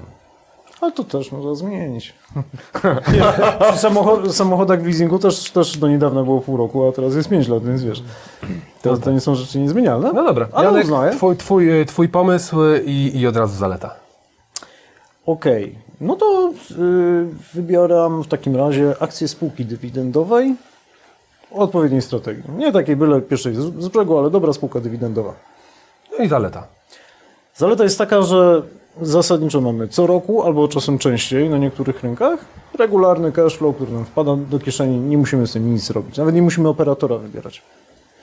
Nie masz wpływu na to, co się dzieje z ceną tej akcji w żaden sposób, ani co się dzieje w spółce.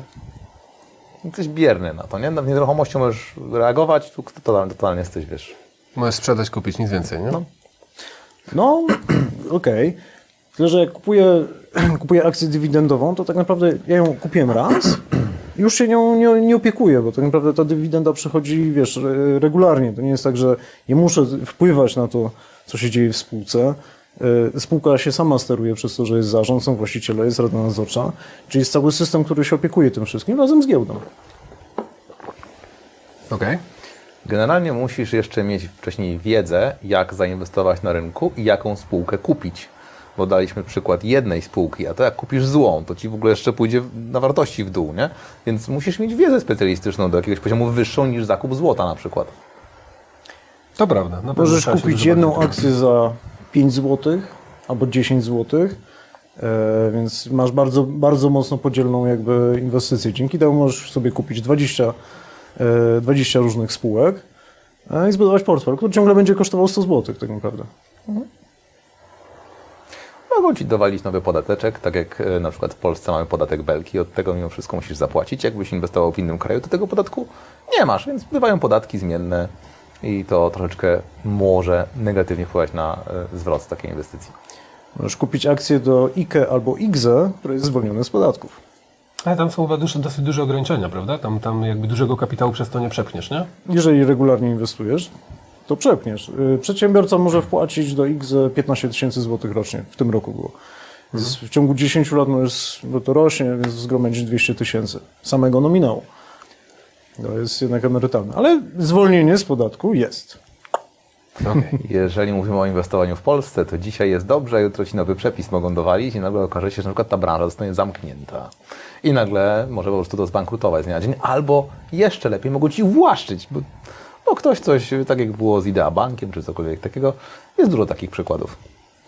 Na szczęście możesz kupować akcje spółek dywidendowych na całym świecie. Na przykład możesz kupić sobie akcje firmy Apple, która też wypłaca dywidendę.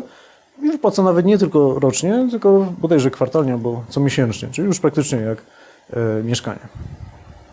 Jeżeli spółka jest tak dojrzała jak Apple i, albo w ogóle jak, jaka, taka, taka, taka dojna krowa, czyli ona już nie pójdzie bardzo na wartości, jeżeli pójdzie, to pójdzie niżej niż inflacja, tak, albo większość tych spółek w ten, w ten sposób się zachowuje, będziesz dostawał kasę z tego, ale faktycznie realna wartość tej akcji w dojrzałych spółkach po prostu stoi praktycznie w długim okresie.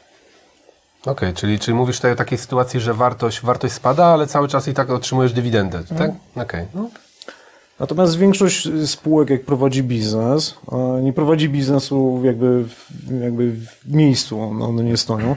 One zawsze rosną, chodzą nowe produkty, nowe modele, więcej powstaje sklepów, więcej fabryk, więc rośnie skala biznesu, e, dzięki czemu rośnie też potencjał dywidendowy. Plus, jak jest inflacja, to te produkty drożeją, więc nawet jeżeli firma utrzymuje stałą marżę 20% od droższego produktu, więc ci ta dywidenda nominalnie rośnie. Zasadniczo spółki dywidendowe mają wzrost dywidendy e, w krótszych i dłuższych okresach. W przypadku wojny nie wywieziesz tych akcji za granicę. Giełda przestanie funkcjonować i nie będzie jej.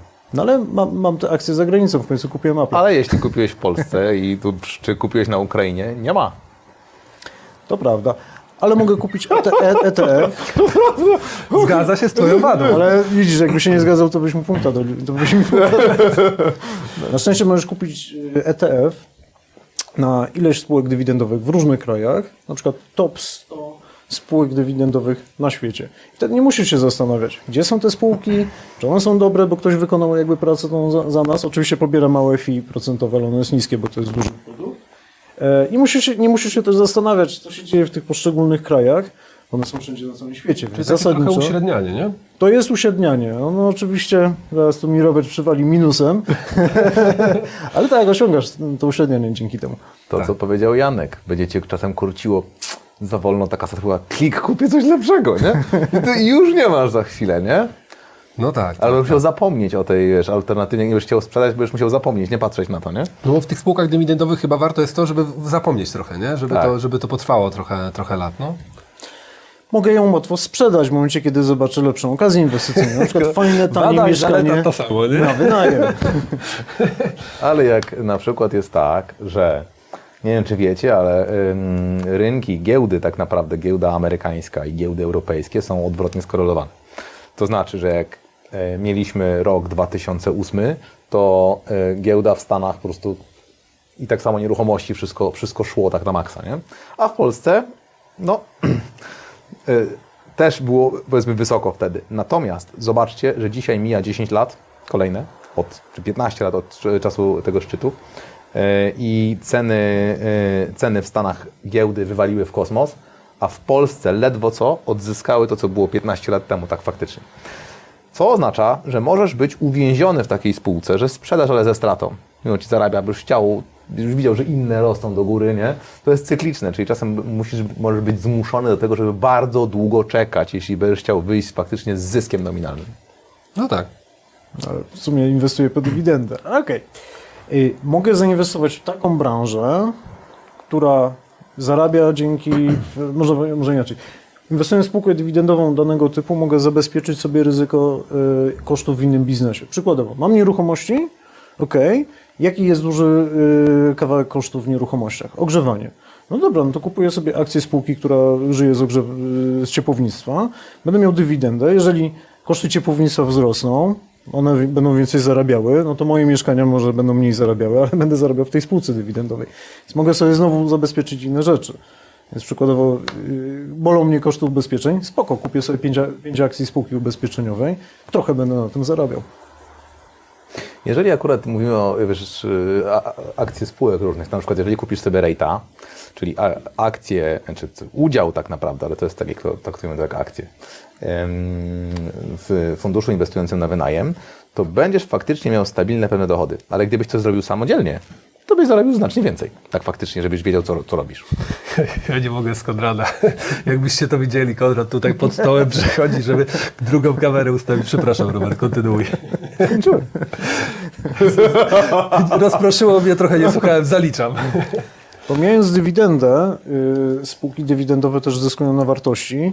Co więcej, ona z reguły jest korelowana z, z tym potencjałem dywidendowym. Czyli przykładowo, jeżeli firma, dajmy na to, przejmie inną firmę, urośnie, albo nie wiem, uruchomi nową fabrykę, uruchomi nowy produkt, to nie tylko nam wzrośnie dywidenda, ale skoczy też sama wycena akcji danej spółki.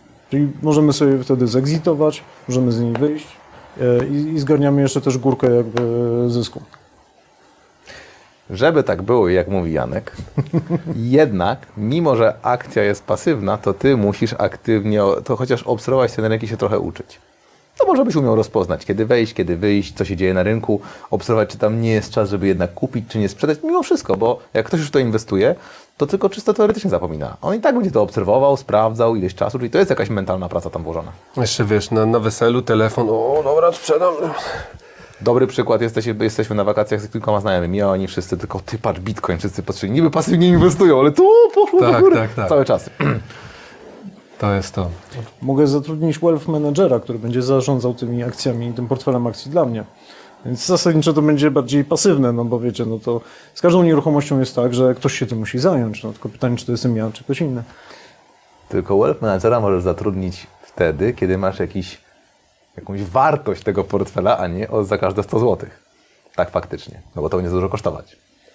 Ale mogę wykorzystać tak zwanego robodoradcę. Są takie programiki specjalne, które po prostu utrzymują ci stałą proporcję akcji, czy tam tych ETF-ów właśnie w portfelu.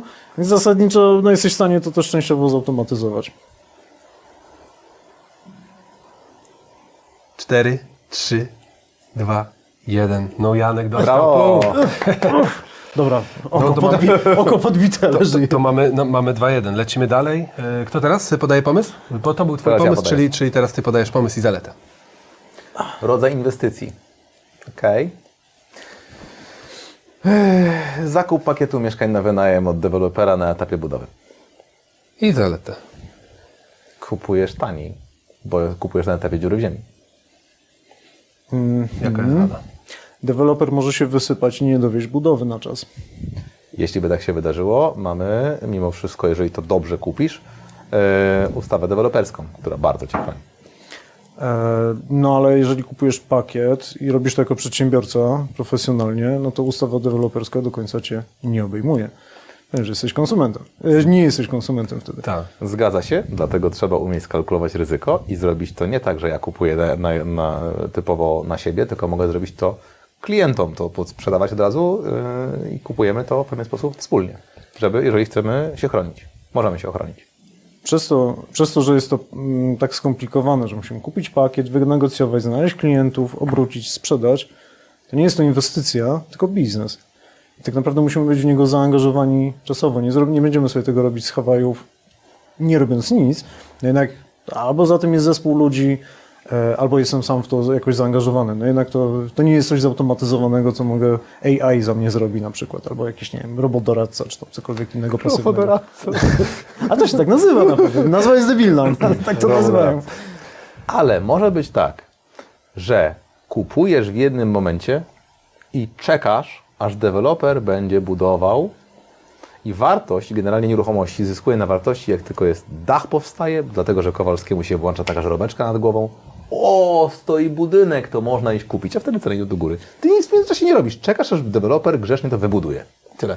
Okej, ja tak jeszcze wtrącę, a jeżeli kupiłeś to właśnie na, na inwestorów zewnętrznych, no to już te, wtedy ty też zarabiasz na wzroście wartości? To zależy, jak się dogadamy. To jest dodatkowe pytanie. Więc Tak, no, ale tak, tak, wiesz, wtrąciłem, bo, bo, bo mnie zaciekawiło. To zależy. Jeżeli zrobimy to sprzedaż za prowizję, to oni sobie zarobią, ja zarobię prowizję. Jeżeli zrobimy to na tej zasadzie, że oni kupują, ale mamy umowę o współpracy i mamy określony procent udziału w zysku u każdej strony, no to jedna strona aktywna, druga pasywna. Można to jeszcze zrobić tak, że gadasz się z deweloperem, że jego zespół sprzedaży ci to sprzeda za dodatkową prokę i to już w ogóle jest automat, ro- robodoradca automatyczny. Okej. Przylatujący samolot spada niestety na y, tą budowę, no i rozwala tą budowę. Na, jesteśmy zamrożeni na rok, dwa, trzy. No i niestety na przykład to lewarowanie, które wykorzystaliśmy, żeby na przykład zrobić ten wkład własny, żeby zarezerwować te mieszkania, utyka. Co więcej, tych mieszkań nie będzie. Być może już je przedsprzedaliśmy w ramach jakiejś sesji. I nagle się okazuje, że całe, cała transakcja, którą planowaliśmy się wysypuje, albo jest mocno opóźniona w czasie. Czyli zależność od fizycznych jakichś wydarzeń y, danej inwestycji w danym jednym miejscu. Zgadza się, natomiast kluczem w takich inwestycjach jest minimalizowanie swojego ryzyka. To znaczy, że jak bierzesz wszystko na siebie i tak się wydarzy, to jest źle, ale jeżeli to zrobisz tak, że posprzedajesz sesję, to ty faktycznie nie odpowiadasz za to, tylko deweloper. To jest sprzedaż w białych rękawiczkach. Musisz naprawdę dużo czasu poświęcić na to, żeby nauczyć się tego wszystkiego, rozkminić te umowy, e, no i żeby tak naprawdę umieć prowadzić ten biznes. Więc no, to, to nie jest tak, że rano się obudzisz i stwierdzisz, a to ja kupię 10 mieszkań dewelopera. No nie, no, to już wymaga naprawdę dużego doświadczenia i takiego dużego zaangażowania myślowego. W sensie naprawdę trzeba zainwestować dużo czasu w nauczenie się tego biznesu. No i też trzeba trochę pochodzić po tych deweloperach, żeby dobrą ofertę wyrwać, nie? Oczywiście, że tak, chyba że zna się kogoś takiego jak Patryk Nocek i wszyscy deweloperzy znają jego. to jest żarcik, ale to jeszcze jest druga opcja, ale stopy zwrotu, które są przy takim zakupie są tak duże, że rekompensują wszystko inne. Okej, wysokie stopy zwrotu, zgadza się. Że i na rynkach finansowych, i w teorii inwestowania, i w praktyce zresztą też, wysoka stopa zwrotu idzie za wysokim ryzykiem. Te ryzyka jakby tutaj oczywiście wymieniam, no i takim ryzykiem jest to, że przyjdzie rząd, zrobi wrzutkę do ustawy i powie, że nie można robić sesji, albo sesję można robić tylko w wy, wyłączonych, y, pojedynczych y, wyjątkach, na przykład do rodziny, raz w roku, czy tam raz na trzy lata, wypad z baru. I to jest konkretny case, który teraz się odbywa, prawda? To jest coś, co się dzieje w tej chwili. To jest akurat sytuacja, do której moi znajomi regularnie wysyłali mi artykuły. Myśmy znaleźli cztery obejścia u nas, yy, nie powiem teraz na antenie jakie. Cztery obejścia tego są bardzo proste. Można to inaczej rozwiązać i nie będzie nas ta ustawa ograniczać. Innymi słowy, mm, jeżeli rząd to wprowadzi, liczę na to, dlatego że po prostu będziemy zarabiać więcej pieniędzy. Będzie mniej mniej osób, które będą to robiły. Bo ja będę robił, będę potrafił znaleźć obejście, że już znalazłem y, kilka możliwych obejść, co znaczy, że spodziewałbym się raczej zapisów, no, kolejki zapisów na, na takie mieszkania. Okej. Obok inwestycji, w której kupiliśmy ten pakiet, nagle się okazuje, że wchodzi nowy deweloper i puszcza na rynek kolejnych 10, 10 budynków, więc nagle się robi wielka, duża podaż po prostu ofert w okolicy i nie jesteśmy w stanie wyjść bardzo łatwo z tej inwestycji. Ale ponieważ nieruchomości są bardzo wolne, czyli jutro w nieruchomościach to za pół roku, a za tydzień to jak za pięć lat, to jak wejdzie, to my zdążymy pierwsze sprzedać i kupić od tego drugiego, bo już będziemy znali rynek. W międzyczasie okazało się, że gospodarka wpa- wpadła w recesję, ludzie zaczęli tracić yy, pracę, jest mniej budów realizowanych, zaczęły spadać ceny materiałów, zaczęły spadać ceny robocizny, firmy budowlane odzwaniają, wracają do klientów, przychodzą na czas na budowę, Trzeźwi? trzeźwi jeszcze, dokładnie, cuda się dzieją, powtórka z 2009 roku, no i nagle się okazuje, że yy, wystarczy poczekać rok i się kupi taniej, więc nikt nie kupuje naszych mieszkań, yy, które my im oferujemy, bo w kolejnych inwestycjach są tańsze mieszkania. Oczywiście, dlatego jeżeli przewidzisz taką sytuację z góry i w umowie możesz bezkosztowo wycofać się z takiej umowy, z niektórymi deweloperami tak się dogadywaliśmy, że możemy rozwiązać pod pewnymi warunkami bez żadnej konsekwencji po naszej stronie taką umowę. Okej. A tak z ciekawości, jakie te warunki mieli? No, jeżeli do pewnego momentu im oddamy, no to zwrot całości pieniędzy. Okej. Co ty na to? Że muszę zapłacić podatek VAT w momencie, kiedy sprzedaję ce- yy, poprzez cesję. Czyli ten mój potencjał zysku no jest niestety skonsumowany przez część podatku. Tak się dzieje tylko wtedy, jeżeli przekraczasz przez podmiocie, który tę cesję sprzedaje 200 tysięcy złotych obrotów w ciągu roku. Czyli y, jak robisz taki pakiet mieszkań, to musisz rozbijać to na różne podmioty, żeby To, tak, że kupiła jedna spółka, a ta spółka, która faktycznie wystawia e, fakturę na cesję, to może być inny podmiot. Ale ma, masz, masz cesję za poniżej 200 tysięcy złotych? Jedną? Oczywiście, sensie- bardzo dużo. Większość. Czyli musisz mieć bardzo dużo spółek, żeby prowadzić to na dużą skalę.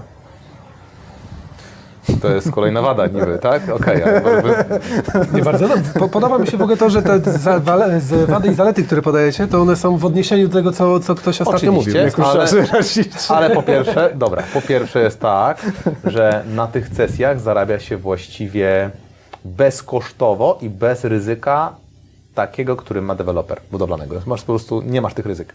Jest tylko ryzyko finansowe. No tak. Trudno wyskalować ten biznes jakby na cały świat. To znaczy, jeżeli chcę być biznesmenem, chcę zrobić jednorożca, takiego jak tam widzimy, no to z handlu cesjami tego nie wyczarujemy. No to będzie fajny biznes oczywiście, ale to nie będzie ten X tak zwany wycena na miliard, spółka giełdowa. To jest coś małego. Jeżeli ktoś ma ambicje zbudowania naprawdę dużego biznesu, to nie tędy droga. To nie jest argument, ale to jest tak, że y, jeżeli nie ma takiej osoby na świecie, którą stać na zakup wszystkich nieruchomości, to jest jasne, nie? Ale dobra, to jest akurat taki, taki żarcik. Jeszcze e, a propos zalety. Jeżeli rynek się łamie, możesz także odroczyć termin płatności deweloperowi do tego stopnia, że on oddaje budynek, wpuszcza Cię pod pewnymi warunkami na remont, wyremontowujesz to, wynajmujesz, ale za nieruchomość płacisz na przykład rok później. Zgadza się. Wtedy okazuje się, że masz ultra bezpieczeństwo i dużo czasu i korzystasz z jego kapitału za darmo. Tylko co, co, co y, deweloper, w jakich warunkach deweloper na coś takiego się zgadza? No bo to, to covid na przykład się zgadzali. czyli ewidentnie wtedy potrzebują sprzedaży, nie? Żeby... Wtedy, kiedy jest strach na rynku, czyli tak jak teraz, deweloperzy również, no teraz już jest ten kredyt 2% to już mniej, ale jeszcze 2-3 miesiące temu zgadzali się na różnego typu y, wyjątkowe warunki. Jak bardzo dobrze żre na rynku, to to deweloperzy mówią, jakie tam sesje, co ja wam będę sprzedawał w ogóle. Kiedyś siedziałem w, w panelu z ym, Nikodemem Iskrą z Murapolu.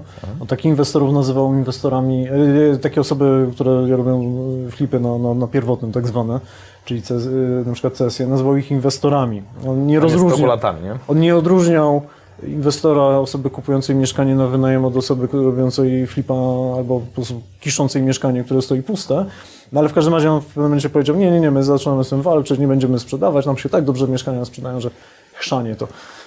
No i, że tak powiem, może w dobrych czasach kurek z mieszkaniami po prostu może zniknąć deweloperzy. Nie będą robić tych cesji. Za łatwo będzie im się sprzedawało. Po co dawać marżę? Ale każdy deweloper, żeby dostał finansowanie bankowe przed bankiem, musi udowodnić, że już jakąś część sprzedał. Sprzedaż czegoś, czego jeszcze nie widać, nie ma oficjalnej oferty, nie ma oficjalnej sprzedaży.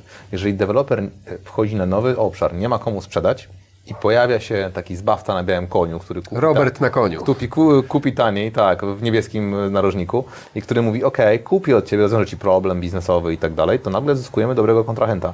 Sprzedam taniej i uruchamiamy od razu e, finansowanie tak naprawdę dla takiej inwestycji. Bez takiego e, podmiotu wtedy jak mój podmiot na przykład, czy takie podmioty jak ja, niektóre inwestycje mogą się po prostu nie udać. Pomaga to deweloper. Jest, jestem bardzo uzależniony od sytuacji makroekonomicznej, no bo jeżeli kupuję mieszkania na rynku pierwotnym, one w większości są kupowane przez konsumentów. Konsumenci na rynku pierwotnym w większości kupują na kredyt. Do niedawna, bo już niedawno przestali po prostu kupować. No i w momencie, kiedy mamy podniesienie stóp procentowych, jak mieliśmy ostatnio, po prostu klienci wyjeżdżają z rynku.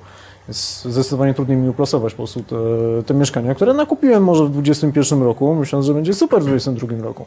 A nagle się okazuje, że wcale nie. Okej, więc wtedy musisz mieć taką drogę wyjścia, to jest świetny argument, dlatego że bez tego, bez tego jest niebezpiecznie. Co znaczy, że w takiej sytuacji, e, mimo że ludzie nie kupują, to wtedy wynajmują. Innymi słowy, przekonwertowujesz te mieszkania na wynajem, na wynajem. Dlatego my, kiedy kupujemy takie pakiety mieszkań, one są z przeznaczeniem na wynajem. W 90% przypadków. Co znaczy, że jak taka sytuacja zaistnieje, to my po prostu je przerzucamy na wynajem, wynajmujemy i musimy oczywiście znaleźć finansowanie. To jest inna rzecz, ale wtedy mamy najem, e, który jest dużo bardziej opłacalny niż zakładaliśmy. Tak jak zresztą teraz jest na rynku. Okej, to pamiętam nawet kiedyś rozmawialiśmy i mówiłeś o tym, że kiedyś e, te twoje cesje czy, czy gotowe mieszkania sprzedawaliście pół na pół, jak dobrze pamiętam, e, inwestorom i, i klientom indywidualnym, którzy mieli tam zamieszkać, a teraz, e, tylko jakiś czas temu o tym Zeszłym roku, rozmawialiśmy, to, to mówiłeś o tym, że, że no, znaczna większość jest inwestorów. Czy teraz ten, ten trend się od, o jakoś już za, zaczął odwracać, czy Tak, dalej inwestorzy? zaczął się odwracać. Tak, okej. Musisz mieć no, przynajmniej parę naście albo dziesiąt, tysięcy, żeby kupić na jakąś, znaczy może nie kupić, ale zarezerwować jakąś nieruchomość. Znaczy nie zrobisz tego za 100 zł czy 1000 zł, więc znowu dla osoby, która na przykład buduje yy, pierwszy jakiś tam portfel yy, jakby inwestycyjny, no to no cóż, musi mieć kilkadziesiąt tysięcy złotych. To też nie jest tak, że każdy na ulicy ma tyle pieniędzy. No, większość osób ma niewielkie oszczędności. No i nie umieści tych oszczędności sobie w- we flipowaniu sesjami. Tak, w zasadzie jeszcze Robert mówił o pomyśle, który zakłada kup- kupienie pakietu mieszkania, nie jednego, więc tym bardziej, nie? To wtedy, wtedy już... No już nie, nie będę go tam tłukł w tym narożniku. Od razu odpowiem. Ostatni raz moje pieniądze na taki zakup z- wyłożyłem w 2017 roku. Od tego y, czasu nie inwestuję swojego kapitału na y, takie inwestycje, więc taki kapitał można pożyczyć, nic nie musisz mieć. No tak, ale na starcie myślę, że komuś byłoby ciężko, nie? To, to, Komuś, ale nic nie musisz mieć. Bo jak miałbyś pożyczyć na jakąś tam pseudoinwestycję gdzieś tam, bliżej nieokreśloną, to nie dostaniesz. Ale jeżeli pójdziesz do kogoś, kto wie, czym się, że się na tym znasz i mówisz, że jest taka inwestycja, jest to w nieruchomość, ty wykładasz kasę, ja robię wszystko, dzielimy się w udziale, to dostaniesz bardzo często od kogoś, kto ci ufa. no tak, Czyli nie musisz mieć swojego kapitału. Można to zrobić bez kapitału. No ale to znowu, czy inwestycji, czy mówimy o inwestycji, czy o prowadzeniu biznesu, bo to zawsze są yy, dwa, dwa aspekty. Ten argument już był, nie? W zasadzie, y, że to jest biznes.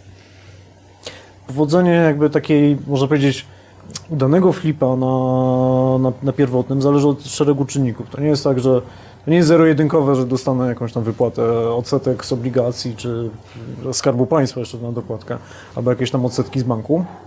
Tylko tak, budynek musi zostać wybudowany i nic tam się nie może wy- wydarzyć. Czyli generalny wykonawca nie może się wysypać nagle w trakcie budowy. Rzeczy się zdarzają.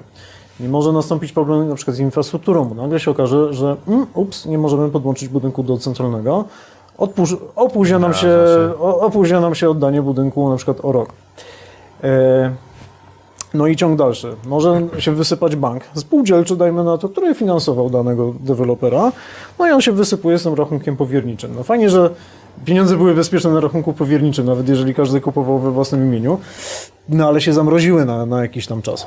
Więc jakby to nie, jakby nie zależy, sukces nie zależy tylko od tego, że wybierzemy dobre mieszkanie i znajdzie się kupujący na tą sesję, tylko ileś tam rzeczy jeszcze musi zaklikać, żeby to się nie wysypało po drodze. Tak jest. Oczywiście, ale jest tak. Tu, tu było bardzo dużo argumentów, więc się chociaż do jednego odniosę. Jeżeli deweloper się opóźnia i nas informuje, no niestety, szanowny panie Robercie, opóźniamy się oje, o pół roku. No nie wiem, co mam panu powiedzieć, jestem naprawdę zdruzgotany. Odkładam słuchawkę, mówię, jest, ceny pójdą jeszcze więcej do góry, więc czas gra na naszą korzyść. A dlaczego mają ceny pójść do góry? Dlatego, że nieruchomości w długim okresie zachowują się antyinflacyjnie. I teraz y, mówimy o długim okresie. Innymi słowy, najczęściej przedłużenie okresu y, przez dewelopera oznacza, że mamy dłuższy okres do sprzedania, albo mamy szansę, że ceny urosną do góry. Więcej.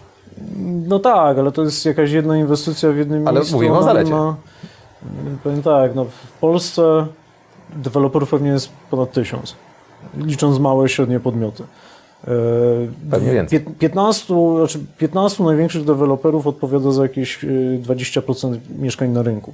Jakby to pokazuje, jakby, jak bardzo jest rozproszony ten rynek. Więc to, że się jednemu opóźni, a drugiemu, wiesz, e, że jeden się opóźni o pół roku jakby z budową, to raczej nie wpłynie na, na, na cenę. Tym bardziej, że to jest długoterminowe. Chodzi nie, o to, że. chyba nie zrozumiałeś, chodzi o to, że mogę dłużej poczekać. Mam dłużej tą, tę bezkosztowo, Chodzi o- korzystając z kapitału mojego szanownego kontrahenta, szansę na sprzedaż tej, y, gdyby bez, z mniejszym ryzykiem tej inwestycji. Albo mam szansę na to, że ceny do czasu, aż on skończy, pójdą do góry. I to się nam wielokrotnie zdarzyło. No tak, tyle że to jest pod warunkiem znowu tego, co mówiłem w poprzednim, że No ale tego argumentu już że, użyć nie możesz, na szczęście. y, że on w ogóle dokończy tą budowę. Okej. No dobra, Przestał się śmiać. zaczynamy liczyć. Dobra. Pięć, cztery, trzy, dwa. Nie mogę tak Jeden. płynnie wycofać kapitału z dnia na dzień. Tak. Chyba, że chyba, że. Chyba, że masz zapis, że możesz to zrobić. Jeżeli, y, bo, bo czasem możesz, jeżeli tego normalnie nie możesz zrobić, to możesz znaleźć inną osobę, która wejdzie w Twoje buty bardzo szybko. Najczęściej jest tak, że są pewnego rodzaju okresy skoków cen y, w takiej inwestycji. Czyli jak kupisz, powiedzmy na etapie dziury w ziemi i zostanie wybudowany, wy- wybudowany garaż czy pierwsze piętro, to cena się nie zmieni. Ale jeżeli kupiłeś na etapie pierwszego piętra, a jest na etapie już ostatniego piętra, to mimo, że budynek nie jest oddany i powiesz, słuchaj, mam coś, co kupiłem w starych cenach, jest to poniżej kosztu wykonania, oddam Ci w gratisie, kto chce, to jestem w stanie w ciągu 24 godzin to zrobić. Jak się pojawia COVID, nagle są wszyscy zamknięci, do notariusza nawet nie jest prosto się wbić. I Na przykład twój kupujący jest na Białorusi, miałem ten case, z którym miałem zawartą umowę deweloperską na kupno. Chcę wycofać pieniądze, nagle się okazuje, że nie mogę tego zrobić jednak na naciśnięcie guzika. To znaczy potrzebuję fizyczną infrastrukturę, żeby na przykład rozwiązać czy zawiązać umowę. Notariusz, umowa deweloperska, czas. To nie jest szybkie. Yy, to jednak trwa i wymaga jakby też przemieszczania się fizycznego. Znaczy nie robię tego, nie będę tego robił zdalnie z Hawajów, znowu jako ten przykład, czy tam z Mazur, no jednak wymaga to jakiejś fizycznej obecności mojej czy pracowników. Od razu w e, opozycji do mojego szanownego oponenta powiem, że możesz to zrobić z Hawajów, jeżeli masz, e, bo nie, mo, nie musisz tego robić dokładnie wedle wszystkich procedur, tylko chodzi o to, że możesz dogadać się w ten sposób. Dobra, jestem na Hawajach, chciałbym to sprzedać, ale jest COVID, wszystko zablokowane. Cena tego, co mam, taka realna, gdybym chciał czekać, jest już, powiedzmy, kupiłem za tyle, jest tyle wyższa, ale jeśli wejdziesz w tę inwestycję i kupisz ją, dam Ci ją z dyskontem i tak na tym zarobię, i możemy to sobie zrobić po prostu podpisując umowę zdalnie, klikając myszką, Ty nie wyślesz pieniądze na konto i tak naprawdę jeszcze w sposób nie... To, jest, to nie jest forma cesji takiej normalnej, jest to forma umowy, że Ty w, pierwszej możliwej yy, chwili przejmiesz yy, jak gdyby prawo do zakupu tej nieruchomości. Bo nie handlujemy nieruchomością, tylko prawem do zakupu. I to nie jest oficjalna cesja, ale jest to forma umowy cywilnej, gdzie jak gdyby wszystkie pożytki z tego tytułu przejdą na Ciebie w jakiś sposób. Potem oczywiście trzeba to dokończyć, ale można to zrobić już. Czyli żeby, żeby prowadzić inwestycje, musisz poruszać się w szarej strefie, ponieważ za chwilę zostanie to zakazane. Musisz wymyślać nieistniejące twory prawne, żeby zawrzeć transakcję, której nie możesz zawrzeć, bo ustawa mówi wprost, że cesja umowy deweloperskiej musi być w formie aktu notarialnego, więc znowu no, tworzysz fikcję tak naprawdę. Tworzysz nie, nierealną transakcję. to możesz ustanowić pełnomocnika, y, wysłać to pełnomocnictwo do Polski i ktoś inny zrobi to za ciebie. No cóż, może być sytuacja, tak jak była na przykład Dolkan i SK Bank, gdzie bank e, z przestępcami de facto od dewelopera się dogadali i tak naprawdę pieniądze w- i wpłacone na, na budowy realizowane przez Dolkana na konta w SK Banku, finansowane wszystko w, w jednym otoczeniu, wszystko trafił szlak. Ponieważ no, do, doszło do, do zmowy tak naprawdę. I tak samo zmowa, zmówiony może być pełnomocnik, który dostanie po prostu pieniądze pod stołem. Masz tutaj te 20 tysięcy od Roberta, tutaj z tego jego przedpłaty. No, zaraz sobie przecie, prze, prze, przelutujemy. To, jeżeli jesteś deweloperem i podpisujesz umowę z generalnym wykonawcą, to generalny wykonawca ma jakąś tam karę, ale z budowy może zejść, prawda?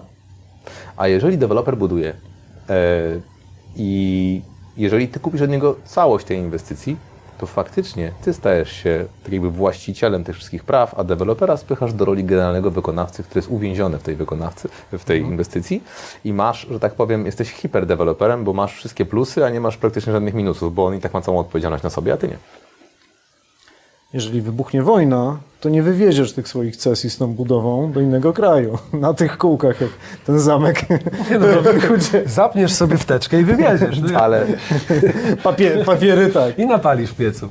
Od razu zapytam, czy już ten, czy nasi- goście przede wszystkim, czy jeszcze żyją. Żyją, żyją, ale tak, zostawi, zostawiajcie komentarze, bo po, tym, po tej sesji, co, co my tutaj będziemy, będziemy mieli sesję Q&A, i tak, także będziemy odpowiadać na pytania. Ja tutaj już kilka oznaczyłem sobie gwiazdką, o, o, o których później wspomnimy, także zostawiajcie więcej, będziemy, będziemy na, te, na nie odpowiadać.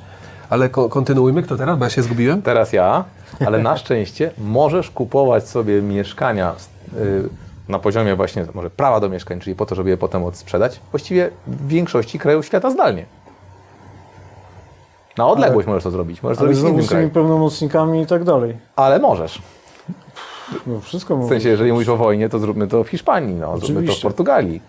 Przypuszczalnie nie zrobisz, y, nawet prywatnie inwestując jakby swoją kasę, nie zrobisz tego tak zwanego 10x, 100x na zasadzie, że możecie kupić akcję na giełdzie spółki, która po prostu, no nie wiem, jak CD Projekt czy jakakolwiek inna spółka, która miała bardzo fa- fajny, szybki wzrost, która, nie wiem, odpala nową technologię, która dzięki temu rośnie razy 50, razy 100 w ciągu 10 lat. Ciężko wy- wykręcić, mimo bardzo fajnych i atrakcyjnych stóp zwrotu jakby na, na flipowaniu na pierwotnym, to aż takiej stopy zwrotu no nie wykręcisz po prostu w takim okresie czasu. 20, 30, 50%, nawet i więcej, ale na, kap, na inwestującego jasne, no ale to nie będzie aż taka liczba. Ale możesz zrobić rzecz następującą, że po pierwsze e, kupić od dewelopera mieszka- prawa do mieszkań, bo kupujesz w hurcie, czyli masz trochę niższą cenę, e, od, od, odsunąć trochę termin zapłaty, bo to, że kupujesz nie jest tożsame z terminem zapłaty, sprzedać pewną część mieszkań inwestorom z małą przebitką i pozostałą część mieszkań masz bez wkładu własnego. Czyli zapłaciłeś deweloperowi je- jego własnymi pieniędzmi. Do zrobienia. W dłuższej perspektywie, ponieważ w Polsce przybywa bardzo dużo mieszkań, budujemy najwięcej w Unii Europejskiej per capita z dużych krajów, w pewnym momencie jednak tych mieszkań nam się nasyci. To, co było do wyremontowania, już wyremontujemy, to, co było do wybudowania, to wybudujemy. No i siłą rzeczy rozmiar tego rynku zacznie spadać. Znaczy dzisiaj widzimy, że raczej w zeszłym roku było sprzedanych 40% mniej mieszkań. E, oczywiście to jest kwestia stóp procentowych, no ale im dalej w las, będzie mniej Polaków, e, imigrantów aż tak dużo nie, nie, nie przyjeżdża, więc siłą rzeczy ten kraj będzie spada, spadał liczebnościowo, więc z czasem coraz mniej mieszkań trzeba będzie budować, a więc i będzie można mniej na tym kręcić sesji. A z drugiej strony bardzo dużo się pojawia konkurencji, bo są szkolenia z tych flipów, e, pojawiają się firmy, Robert, nie Robert, różne są firmy, które oferują jakby te inwestycje, no i konkurencja rośnie, no więc z czasem te stopy zwrotu, no mimo wszystko, że dzisiaj nawet jeżeli są fajne, no one będą jednak się rozmywały. Ale jak prowadzisz te szkolenia z rynku pierwotnego, to zyskujesz też kooperantów, którzy powodują, że idziesz do dewelopera, negocjujesz 100 mieszkań, tu masz kolegów, którzy to z tobą kupią. Jeszcze ci ufają. Ja, ja, ja tu muszę zwrócić uwagę, że teraz mówimy o biznesie, a nie o inwestowaniu. E, ja bym powiedział, że to nie jest, to w ogóle nie jest inwestycja, tylko spekulacja. Tylko ze wzmocnionymi szansami. To w takim razie No. e, ja ci muszę punkt odjąć, bo, bo miał być pomysł na inwestycje. Okej, tylko jeż, dobrze. No, może, może, To słuchajcie, żeby, żeby, żeby tak było. Tak, tak zróbmy, bo będzie wtedy y, po, po, y, Dwa, po, po 2 Tak jest wygodniej. I, i, I gramy teraz Okej. meczowa. O wszystko, tak? O wszystko. Myczowa, ale, ale minusa mam dorzucić, czy kolejną inwestycję? No już, no jak masz fajnego minusa, to dawaj, no. Jakby sukces dla mnie inwestora, jeżeli powierzam pieniądze na przykład nie wiem, Robertowi, czy, czy Krzysiowi, czy Jasiowi, zależy też od wiarygodności i powodzenia Krzysia, Jasia czy Roberta. Jeżeli Jasia rozjedzie tramwaj, a Krzysio zacznie pić i stwierdzi, że to wszystko pomnoży ten kapitał nie, nie na tych flipach, tylko w kasynie, to może się okazać, że tych pieniędzy nie ma, bo ktoś mnie oszukał. Okej, już nie ma kontrargumentu. Startuj z, z, ze swoim pomysłem inwestycyjnym, nie e, spekulacyjnym, nie biznesowym, inwestycyjnym. E, Skarbowe, detaliczne obligacje indeksowane inflacją, dziesięcioletnie. I zaleta. Zaleta. e, Przez, mm, przez tak naprawdę 10 lat otrzymuje odsetki na, na poziomie inflacji, powiększone jeszcze dodatkowo marże, zależnie kiedy kupimy, czasem to jest 1, czasami 2 punkty procentowe. Czyli mam zabezpieczenie na inflację. Czyli jak nie ma inflacji, to te zyski są zero praktycznie, bo tuż tak. To jest, fatalne są zyski, jak nie ma inflacji. Ale jeżeli spadają ceny wszystkich aktywów, giełdy, złota, innych takich rzeczy, to moje obligacje utrzymują wartość nominalną. Czyli nie tracę w dół. Czyli trochę jak złoto, nie? No nie, złoto potrafi spaść w cenie. No tak, tak, tak. Ale miałem na myśli to w kontekście złota, że, że mm, z, zarówno złoto, jak i obligacje możesz traktować bardziej w kontekście utrzymania wartości niż e, zarabiania na tym. No tak, ale tutaj zarabiamy tyle, co inflacja plus jeszcze tam punkcik procentowy. Kurczę, więc- ja, miałem- ja miałem nie odpowiadać, ale pytanie, czy zarabianie w wysokości inflacji to jest zarabianie? No słuchaj, ja na obligacjach, które kupowałem w ostatnich latach, w tej chwili mam 18-20%. To jest zarabianie, czy to nie jest zarabianie? One są dziesięcioletnie, prawda? Ile Tak. No i co? Czyli zarabiasz tak naprawdę pierwszy raz w tym Zaczyna się. tysiącleciu. No i co? No i co? zarabiasz pierwszy raz w tym tysiącleciu, no okej. Czyli, yy, Czyli, że to... wa- wadą jest to, że one są yy, dzie- dziesięcioletnie? Nie, że powinieneś liczyć te zarobki nie, że ostatnie półtora roku zarabiasz, tylko w skali 10 lat, gdzie wtedy inflacja była tak niska, że przez, po, przez pozostały czas do tyłu właściwie to było no dużo gorzej, no po prostu było bardzo mało, no po prostu to, to trzeba liczyć średnią dziesięcioletnią, a nie za rok. Więc to nie jest argument. Nie, no czemu? No bo jeżeli są dziesięcioletnie obligacje, tak faktycznie i je sobie kupujesz, żeby je trzymać 10 lat, to powinieneś sobie liczyć średnią ze całego okresu. No, średnią z inflacji, tak samo jak średnią z, ze wzrostu cen nieruchomości. Raz spadają, raz rosną, może jakąś średnią. No, Ale y, inflację, znaczy obligacje musi, dziesięcioletnie musi trzymać 10 lat? Też nie. No to, to jest kolejny argument, dziękuję za, za wskazanie. Mogę je umorzyć Włączyłem się trochę. w dowolnym momencie yy, i dostaję kasę w ciągu 7 dni. W nominale. Pełny nominał i wszystkie odsetki, które zarobiłem do tego czasu z niewielkim tego potrąceniem małej prowizji, maksymalnie do 2%. Pamiętajmy proszę, że CPI, czyli inflacja, jest wskaźnikiem manipulowanym, innymi słowy zaniżonym dużo. Na moich obligacjach indeksowanych inflacją zarobiłem w tym roku 20%. Jest to naprawdę wysoka stopa zwrotu w porównaniu do nieruchomości i do innych klas aktywów. Ale to, jak, jak mówi Janek, jest wyjątkiem. Wyjątki ma, mają znaczenie. Mogę je kupić przez telefon o każdej porze dnia, każdej porze roku. Czyli tu płynność jest faktycznie, nie? Trzeba wiedzieć, gdzie kupić i jak to kupić. Musisz mieć wiedzę specjalistyczną, tak? No to nie jest taka bardzo specjalistyczna, ale dobra. Ale ja bym nie robić- wiedział, jak to kupić. Nie mam pojęcia o tym i... gdzie mam zadzwonić? Myślę, że dałbyś radę. Musiałem powiedzieć, Janek, gdzie kupić? O, nie powiem ci. Nie? I już temat zamknięty. Obligacje są y, gwarantowane poprzez Skarb Państwa. Więc tak naprawdę musiałby upaść Skarb Państwa Polski, żebyśmy nie dostali naszych pieniędzy. Czy Przynajmniej jak upadnie Skarb Państwa, no to będzie tak głupia sytuacja, że inne klasy aktywów, czy jakieś akcje, nieruchomości i tak dalej, no niekoniecznie też sobie tak dobrze będą radziły. Co też się raz regularnie i raz na jakiś czas zdarza. No ale w kontekście na przykład y, ty, ty, tych pakietów mieszkań, no to jest dużo większe prawdopodobieństwo, że deweloper upadnie niż Ale niż nieważne, Skarb jest to ryzyko. Raz na Jest, jakiś jest. czas, patrz, Argentynie co się stało, nie? Istnieje. E, w ile w Wenezueli co się stało, istnieje, jest takie ryzyko. Inwestujesz z rządem, jak im waluta padnie, to sorry, nie? Dokładnie tak. Ale przynajmniej mogę skorzystać, skorzystać znowu z możliwości yy, oszczędności podatkowych i kupić je w ramach konta IKE, czyli po prostu nie płacę żadnego podatku, żadnego podatku belki, nic innego i mogę wyciągnąć te pieniądze. Po 10 latach wyciągam jakby już bezpodatkowo. I tam też jakieś ograniczenia są, prawda? Są ograniczenia, ale znowu oszczędzanie Słowo drobne. klucz po 10 latach wyciągamy bezpodatkowo, a nie na przykład po pół roku jak ze złotem, czy przy... rozumiesz, to jest bardzo długi okres czasu na czekanie. No ale inwestycja to nie jest spekulacja. To, To, to nie jest spekulacja, no inwestujesz i musisz czekać 10 lat, no to jest minus, musisz długo czekać, żeby bez podatku wyjść. Okej, no ale to, to można do nieruchomości tak samo przypiąć. Jakby taki argument. E, Okej, ale to jest jak gdyby argument pozytywny, że to pozytywny, bo nieruchomości mają tak samo, czy co? Bo nie rozumiem. No to jest, to jest negatyw. 10 lat musisz czekać, żeby być bez podatku. To jest długo. No, okej. E, mm, mhm. Mogę kupić za 100 zł jedną obligację. Jest bardzo, bardzo podzielna. 100 zł wystarczy, żeby, żeby ją sobie zakupić. Być może możesz kupić za 100 zł, ale dla 100 zł dla poważnych ludzi szkoda czasu. Nie mam górnych ograniczeń, mogę ich kupić za milion złotych. Ale jak masz milion złotych, znajdziesz lepszą inwestycję niż 10-letnie obligacje, które po 10 latach masz zwolnienie podatkowe i w jakiś sposób jest to e, ograniczone rządem. Co lepsze inwestycje, jak masz tyle kasy?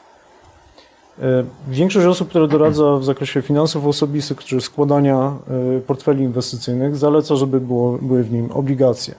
W Stanach Zjednoczonych cz- typowo 40%. W Polsce zależnie kogo zapytasz, na przykład Marcina Iwucia bardzo polecam, no to on w ramach swojego portfela tak zwanego defensywnego zawsze ma obligacje skarbowe indeksowane inflacją, no bo wtedy nie musi się zastanawiać, po pierwsze, czy on odzyska te pieniądze, jak szybko je odzyska, czy one będą dobrze z inflacją grały, dokładnie hedżują to ryzyko, które chce zahedżować. Inflację. To jest konkretny, konkretny jakby miernik obiektywny, który może sobie zabezpieczyć. I część portfela po prostu, nie? Po prostu. Nie, nie muszę się zastanawiać, czy to czy wiesz, że to ma być tyle. 40%, 20% jadę, nie zastanawiam się. Ale jak, jak mówi Janek, musisz też mieć inne grupy aktywów, czyli w ogóle musisz być inwestorem, który zna się na tym, a nie podchodzi sobie jak taki zwykły Janusz, yy, przepraszam za, za zbieżny, taki zwykły Janusz z inwestycji, który sobie tam kupi ileś i czeka. Większość ku- kupujących to są tacy kowalscy, którzy mówią, będę bezpieczny, a to, a to nie tak. Tutaj Janek mówi, że musisz mieć po prostu szerszą wiedzę i jeszcze tym żonglować. Ale jaką, jaką szerszą? To są najprostsze obligacje, to są najprostsze obligacje w Polsce. Ale skoro świecie. 20 do 40% całego portfela, żeby to dobrze zrobić, no to musisz mieć wiedzę, żeby sobie to schedżować. E, Nie musisz się zastanawiać, czy masz wybrać jedną obligację, drugą obligację, trzecią, inną obligację, która firma, które, nie wiem, mieszkanie, w którym miejscu, w tym mieście, w takim mieście, małe, duże. Każda z tych obligacji jest identyczna. One są, to jest jak złoto. Jak mówię, że złoto jest identyczne, tak samo te obligacje są identyczne. Nie ma ich lepszych czy gorszych. Jest jedna obligacja indeksowana inflacją, ona jest identyczna od 15 lat jak została wprowadzona. Nie zmieniła się, dokładnie w ten sam sposób działa, więc bardzo powtarzalny sposób, bez zastanawiania się, na automacie możesz tam po prostu mały kawałeczek sobie portfela co miesiąc, na przykład wypłaty, pyk, pyk, pyk, wkładać. Nie musisz się zastanawiać nad tym. To nie wiem, czy wystarczająco dobrym argumentem będzie, że jak robisz sobie pyk, pyk, pyk, to możesz wybrać inne klasy aktywów, y, które y, również w długim okresie zarabiają więcej, na przykład akcje. Po prostu. I w akcje w długim okresie zarabiają więcej niż obligacje. No ale to jest zasada znowu budowania portfela. Po to budujesz portfel, żeby, żeby po prostu, wiesz, na dobre czasy mieć akcje, na złe czasy mam obligacje. No to jakby... No, znaczy chcę powiedzieć, że jak mówisz, że wystarczy pyk, pyk, pyk, tak samo możesz kupować akcje, tak samo możesz kupować inne klasy aktywów, które zarabiają więcej pieniędzy. Po prostu. Czyli są lepsze. Okej, no to do każdej klasy aktywów można znaleźć, powiedzieć, Lepsze. tak, jest jakaś lepsza. Wiecie, jest taki argument za, za przeproszeniem z czterech liter, ale okej. I co teraz ja jako sędzia mam to e, ro, ro- roz, roz, tak. Uz, uznaj, no to za, za szybko sobie pomyślę za, za to, jakąś to, powiedzmy to ja uznam, ale będziesz miał więcej czasu na wymyślenie kolejnego. Ale nie może mi tak liczyć, tak. No dobra. No, yy, 15, 16. yy, podlegają yy, spadkowi. To znaczy, jeżeli umrę, nie, ka- dobrze. nie, nie, każ, nie, każda klasa nie każda klasa aktywów jest przekazywana dalej w momencie, jak umierasz. Akurat ta, ta klasa aktywów jest, yy, wiesz, yy, wchodzi w masę spadkową. I to też nie trzeba jej szukać po księgach wieczystych, bo znam sytuację, ktoś umierał i nie było wiadomo, że o, te, te, tutaj tam gdzieś tam w Cimiu Dolnym jest jakieś mieszkanie, a tutaj dziadek na Barbados sobie kupił działkę. Nie, to jest w jednym konkretnym miejscu, w centralnym, centralizowanym, w największym polskim banku. Możesz się odezwać. Hej, było, nie było, do Ja widzenia. chciał zgłosić mały sprzeciw. że, że, za, 20 du- sekund. że za długo czekaliśmy. Ale wiesz, twój argument faktycznie był taki, taki sobie. Yy, Było, był, był, był dodatkowy To czas. jest moment na remis. Tak. Ja, nie no, słuchajcie, remisu nie może być. Potem, potem będziesz chciał napisać na Facebooku czy na Instagramie, że wygrałeś. No jak, jak że, że remis był? Co? Ja bym przeszedł do pytań od publiczności, niech publiczność zdecyduje. O, no Właśnie. to, o to, to słuchajcie, właśnie. Daj, daj, dajcie znać w takim razie, kto waszym zdaniem powinien wygrać ten pojedynek. Czy Robert, czy Janek. I Czy Patryk. Nie no, ja, ja, ja to nie. Pat, Patryk, ma, wiesz, my się dzielimy 40-40, nie? Tak, bo ale, prowizję. ale żeby było łatwiej, to, to, to robimy tak. Yy, Kto chce, żeby Robert wygrał, no to pisze Robert, kto żeby, żeby Janek wygrał, pisze Janek i za chwilę podsumujemy, ile było Robertów i ile Janków i zobaczymy, kto, kto faktycznie wygrał.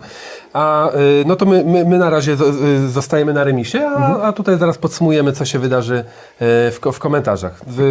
Weźcie pod uwagę całokształt tej, tej wypowiedzi, bo myślę, że ta walka faktycznie była dosyć wyrównana, co też z punktów na razie wychodzi, 2-2. Totalnie. Więc zoba- zo- zobaczymy, zobaczymy jak, jak wy uważacie. Mam już pierwszego Roberta, słuchaj. Od, od, od Wiktora Kotiuka. Z Wiktorem nagrałem 7 odcinków na moim, e, na, na, na moim e, kanale YouTube o nowej ustawie de- deweloperskiej rok temu. Cześć Wiktor. Wiktor pewnie mi nie dał, bo ja z nim nie nakręciłem odcinka. No.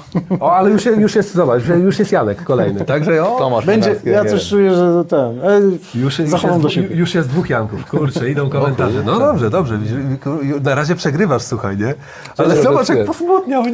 Jak był pierwszy Robert, jak się cieszył, a teraz już posmutniał, nie? Ale Słuchajcie, to może pod, podsumujemy na koniec. Pojedziemy dalej. Tak, co? także, także śmiało, śmiało piszcie, piszcie te, te, te komentarze.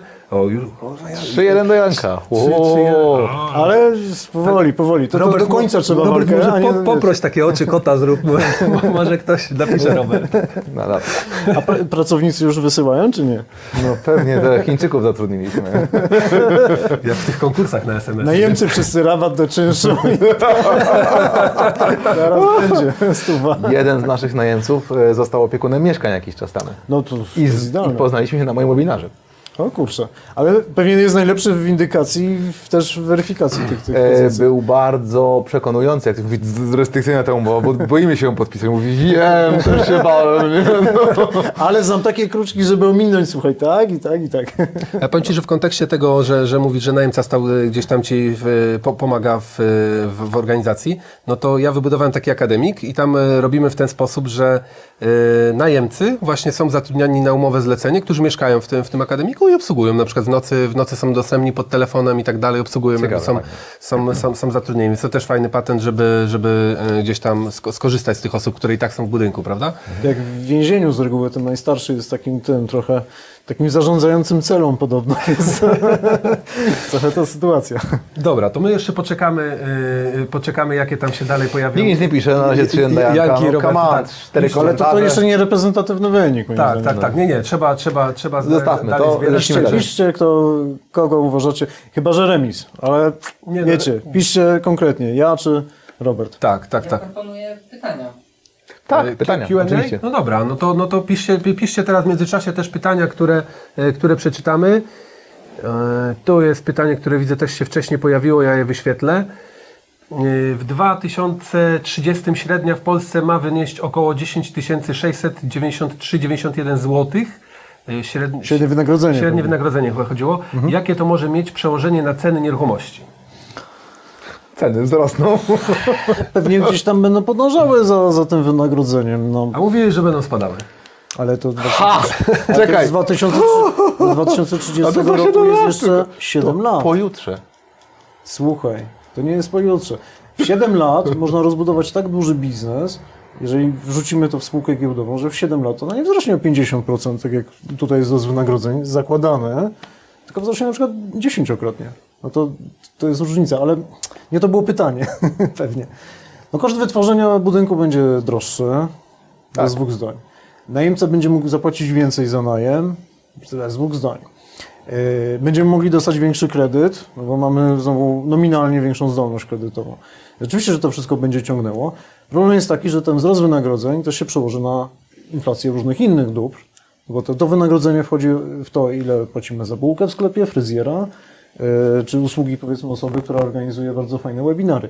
Chodzi o to, że mm, wzrost sam wynagrodzeń jakby jako taki driver powinniśmy chcieć go przekroczyć, bo chcemy być jak średniacy, Czyli rośnie nam jak średnia, no nie, chcemy rosnąć szybciej. Więc to jest trochę pytanie, czy, czy odnoszenie się tylko do wzrostu wynagrodzeń jest najlepszym benchmarkiem. Według mnie jest, bo to właśnie w wynagrodzeniach wycenia się ceny nieruchomości, więc jeżeli ceny, e, jeżeli, e, oczywiście to jest pewnego rodzaju skrót, bo są inne czynniki, tak, ale jeżeli nie zmieni się coś diametralnie na rynku, to możemy założyć, że ceny po prostu wzrosną. I już. Okej, lecimy z kolejnym pytaniem. Ja sobie tutaj wyświetlam. Co z demografią Polski? W kontekście oczywiście nie- nieruchomości, no bo tu tutaj faktycznie, faktycznie niektórzy y, wróżą, że nie wiadomo jak ta demografia się posypie. Co, no takie, takie modele są i to, to zresztą nawet nie modele, to widać co się dzieje. No i pytanie, jak, jak to się w... Rzecz. Wszystkie dane wskazują na to, że mamy za, e, zdecydowanie za mało nieruchomości w Polsce. Innymi słowy, e, zanim ta demografia by nas dopadła, to te dane z demografii będą nieaktualne i to jest przez najbliższe 20 lat nie powinno to mieć większego wpływu.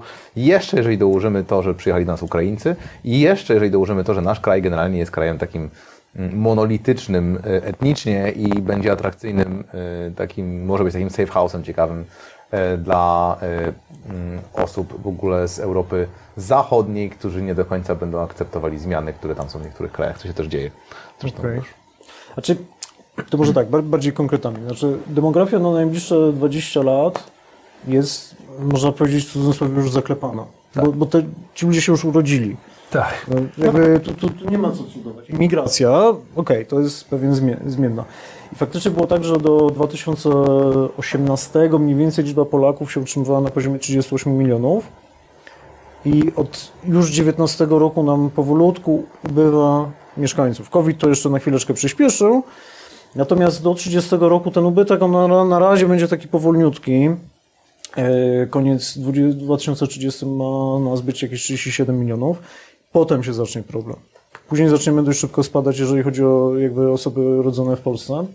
E, No i to ma plusy i minusy. Jakby, no minusy są takie, że no, teoretycznie jest mniej osób do stołu i żeby płacić podatki z usuwania tam historię. Mniej osób jest potencjalnie do, mniej osób będzie potrzebowało mieszkań. Ale to się zdarza z innym trendem, który działa in plus jakby dla rynku nieruchomości i najmu i, i obrotu. Spada nam rozmiar średniego gospodarstwa domowego, bo jest więcej singli, jest więcej bezdzietnych par, więc yy, mamy trochę mniej ludzi, czy tam będziemy mieć też trochę mniej ludzi, ale będziemy też w mniejszych gospodarstwach domowych żyli. Yy, Przybywa na przykład właśnie nie tylko tych singli, którzy chcą mieszkać jako single, ale przybywa nam sytuacji, że mamy mm, starsze małżeństwo, wychowało dzieci, jeden z, partnerów umiera i to też jest singiel de facto. W statystykach widać, że to, gr- to grono y, rośnie. Najbardziej tak naprawdę taką, nazwijmy, poszkodowaną grupą mm, osobową to są rodziny z dziećmi. To jakby ich, nie przybywa. Ale przybywa tych właśnie singli, oni muszą gdzieś mieszkać oni generują jakiś tam popyt na, i na najem, na, na własność, na najem bardziej nawet, no bo jak jesteś sam, no to trudniej ci poskładać budżet do tego. E, Inna jest rzecz, gdzie ta demografia jakby następuje, bo to, to nie jest jakby jedno, jednolity proces. O ile na przykład miasta powiatowe, które te mniejsze, nie, nie wojewódzkie, bardzo mocno tracą na liczbie ludności i to też nie każde oczywiście, bo są takie, gdzie nagle cztery fabryki powstają, nagle jest tam dużo biznesu, ściąga ludzi, ci ludzie mają pracę, są młodzi, e, mieszkają w małym mieście, jest wszędzie blisko, fajnie, przyjemnie, stwierdzają, no dobra, no to może, może dziecko, może drugie. I to też nie można jakby do jednego worka wrzucić, że mamy problem z dzietnością, bo niektórzy, w niektórych miejscach tych dzieci przybywa. Przybywa ich w niektórych miastach, gdzie, takich mniejszych, gdzie jest właśnie prężnie nowe fabryki powstają, głównie zachód Polski, ale nie tylko. I duże miasta, zwłaszcza Warszawa. Więc całej tej demografii, ten zjazd, to jest duża część miast bez takich perspektyw, mniejszych. Część miast dużych wojewódzkich, no też Łódź, niestety. E, ale to głównie przez to, że, że tu jest dużo sta, starszych osób. Ale na przykład takie miasta jak Warszawa, Trójmiasto, one niezależnie już od przy, przyjazdu migrantów, bez nich nawet, one mają utrzymywać stałą liczbę ludności przez najbliższe 2, 3, 4 dekady, więc znowu jakby nie, do nie, nie można tej demografii jakby w w jedną, jeden worek wrzucić. Tam jest ileś różnych czynników i jest tak, że są miasta, które bardzo dobrze sobie radzą z demografią, nie ma problemu, a do tego dodajemy właśnie tych migrantów, których y, przez demografię potrzebujemy. I nie będą przyjeżdżać, bo jak nas się będzie kurczyła liczba, liczba Polaków, pogłębia się problem, który mam na rynku pracy. Brak pracowników, niskie bezrobocie. Trzeba ściągać pracowników. Skąd przyjeżdżają z zagranicy? Często z krajów, gdzie e, standardem jest posiadanie większej liczby dzieci. Z reguły przyjeżdżają osoby też młodsze, które chcą mieć dzieci. I musimy się pogodzić z tym, że ten monolit, jakby, o którym mówiłeś, ten narodowościowy, musimy się pogodzić z tym, że To się zmieni, ale dziś jest to plus jeszcze. tak, ale, ale, ale chodzi o to, że my musimy się trochę przyzwyczaić do tego, że on musi się zmienić, albo popadniemy naprawdę w stagnację. I, Oczywiście. I ja dodam jeszcze jedną rzecz. Podejście na przykład wynajmujących niektórych do tego, że nie wynajmuje obcokrajowcom, jest na dłuższą metę debilnym podejściem. Bo tak naprawdę odcinam coraz bardziej rosnącą grupę najemców. To się zgadza. Więc patrząc na demografię, zmiany społeczne i tak dalej, trzeba się raczej zastanowić, ok, to jak ja dostosuję swój biznes do tego, bo przykładowo, jeżeli ortodoksyjnie mówię, nie chcę wynajmować osobom z psami. Single Znany jaki, problem, no. z psami i kotami. W jaki sposób single sobie kompensują to, że są singlami? W, jaki sposób utrzymają swoje życie? Mają zwierzęta. W ankietach Kuszmana y, z zeszłego roku na pytanie, na ile różne czynniki wpływają na to, czy chce wynająć, 60% wskazało, że posiadanie zwierzęcia. A wśród Kowalskich wynajmujących mieszkania konia z rzędem temu, który pozwala wynajmować ze zwierzętami, bez jakichś obostrzeń. A co robią fundusze PRS? Jednym z czołowych argumentów, że będę wynajmował, że w sensie argumentów sprzedażowych, możesz mieszkać ze zwierzętami, nie ma problemu, żadnych dopłat, kaucji, nie wiadomo czego. To jest, jest, tak kwestia, nie bójmy się demografii, tylko zastanówmy się, jak ona wpływa na nasz biznes, jak go powinniśmy tego tam sobie dostosować. Ja się demografii bałem parę lat temu, bardzo, bo patrzyłem do tego za 0,1. A potem zobaczyłem to, znaczy znalazłem dane, które wskazują, że w Polsce po prostu brakuje ogromnej ilości mieszkań. Ogromnej. I to jest dziura, której nie zapewnimy w 10 czy 20 lat. Więc nawet te, ten ubytek, e, e, powiedzmy, naszych. że ubytek osób w Polsce no, nie będzie mm, zagrażał e, temu rynkowi przez najbliższy czas. I to chyba też jest tak, że standard e, życia trochę wzrasta. E, Ludzie już nie mieszkają na kupie w małych mieszkaniach, tylko chcą mieć sami większe mieszkania, bo rodzina też jest ma większe argument. mieszkania e, niż, niż mniejsze, czyli, czyli faktycznie tych mieszkań jeszcze więcej, trzeba będzie albo metrów kwadratowych więcej niż, niż w sztukach może To jest bardziej. kolejny argument, tak. Znaczy jest jeszcze taki fun fact, wiem, że tą demografię strasznie męczymy, ale to jest często taki argument, nie no, jakie mieszkania, demografia. To jest tak, najemca się zawsze jakiś znajdzie. Z różnych powodów, bo często jest to, to myślenie student. Kiedyś faktycznie studenci to było 40% rynku, ale dzisiaj ten najemca nie jest studentem. Jeszcze dekadę temu, jak był Narodowy Spis Powszechny, e, mniej więcej 35% najemców, z tego co dobrze pamiętam, to byli emeryci, renciści albo osoby na zasiłkach. I o, o ile osoby, osób na zasiłkach może niekoniecznie to jest najlepszy najemca, emeryt jest genialny najemca. Ja miałem y, kilku emerytów u siebie, jak, naj- najemców moich mieszkań. Pewne dochody, nie robią imprez, Gwarantowane przez rząd. Dokładnie. Indeksowane inflacją. Nie robią imprez. Jedyny problem po prostu z osobami yy, najstarszymi jest taki, że w pewnym momencie jakby te, te mieszkania też do końca już nie pasują dla nich, ale to znowu jest potencjał, znowu senior housing i, i inny w ogóle typ produktów inwestycyjnych. No i drugi najsmutniejszy jest taki, że no z czasem odchodzą niestety. Ja też miałem sytuację, że po prostu... J- Jaki to jest zaleta w kontekście, że masz najemcę, który odchodzi? Znajdziesz nowego. Znajdziesz nowego, no to jest jakby, tak mówiąc, bez, bezdusznie trochę, ale nie, dla mnie to jest źle, że odchodzą, bo wolałbym, żeby tam mieszkali bardzo długo, żeby żyli 110 lat i w ogóle, bo to są super najemcy. Moim zdaniem, to byli najfajniejsi najemcy, jak- jakich ja miałem. Zero, zero problemów, zero pro, jakiegokolwiek jakby operacyjnego issue. Problem jest tylko taki, że, że po prostu tracimy ich z czasem, nie? Inni się wyprowadzają, ci, nie, tym niestety się zdarza umierać. Ale jest mało przeprowadzek. tak. Okej, Masz mniejszą rotację operacyjnie, jest to mniej problematyczne. Le- Lecimy do kolejnego pytania, już tutaj wywołany wcześniej do tablicy Wiktor Kotiuk. Czy nowe regulacje i obciążenia mogą spowodować wycofanie się z branży przez deweloperów, szczególnie tych małych i średnich? A które obciążenia jeszcze? Pytanie. No to Wiktor możesz tam y, do, do, do, doszczegółowić, ale, ale no, to tych pewnie regulacji... kręcenie przy cesjach i tam Nowa ustawa deweloperska. Tak, no trochę, trochę tych, tych regulacji faktycznie teraz weszło, nie? Ja myślę, to ja krót, krótko powiem, bo przed, przed chwilą dużo mówiłem. W dużym skrócie polski przedsiębiorca sobie poradzi, a biznes deweloperski no, na tyle jest rentowny, że jest, jest o co pokombinować. Tak, tak uważam, w dużym skrócie. A ty co uważasz, Robert? Ja uważam, że część deweloperów e, po prostu odpadnie, bo się nie będzie chciało tak kombinować, po prostu, najzwyczajniej w świecie. Ale jako ogół, to co Janek mówi, się zgadza. I jak najbardziej. Świat nie jest gotowy na Polaków, tak się mówi e, w wielu firmach, e, dużych korporacjach międzynarodowych. No więc Polacy sobie poradzą i wzrośnie tylko tak naprawdę bariera wejścia, czyli ci, co są, będą zarabiali po prostu więcej pieniędzy. Może być tak, że dokładnie konsolidacja rynku będzie po- postępowała. Okej, tu mam y, o- od razu pod znowu od, Wik- od Wiktora. Analogicznie, czy PRS nie zostaną spalone przepisami tak jak e- elektrownie wiatrowe? E, No to jest dłuższy, temat, no bo w tej chwili na przykład analizuję rynek PRS-u dla jednego z deweloperów i buduję trochę strategię, jakby w jaki sposób w ogóle wejść na ten rynek. No i to jest troszeczkę bardziej złożone. E, W 2021 roku był rekord e, 80, 800, przepraszam, 800 milionów euro, jeżeli dobrze pamiętam, trafił na rynek PRS w Polsce z czego e, chyba 300 albo 400 tysięcy to były trzy duże transakcje. Tam było Heimstaden ze sprawią, e, już teraz nie pamiętam kolejnych. W każdym razie bardzo rozgrany rynek, bardzo dużo pieniędzy na niego poleciało. W 2022 roku jest spadek o ponad 40%. I teraz z czego wynikał ten spadek, czyli właśnie to zaciś, zaciśnięcie pasa, o którym trochę pyta Wiktor. Pierwszy, największy, stopy procentowe. Po prostu przestały się spinać projekty dla tych deweloperów, przepraszam, dla tych funduszy, które finansowały się w dużej mierze długiem, a większość się finansuje długiem. Umówmy się, goli, goli weseli. Większość tych, które piękne plany pokazuje jakby w prasie i tak dalej, tak naprawdę nie ma własnego equity.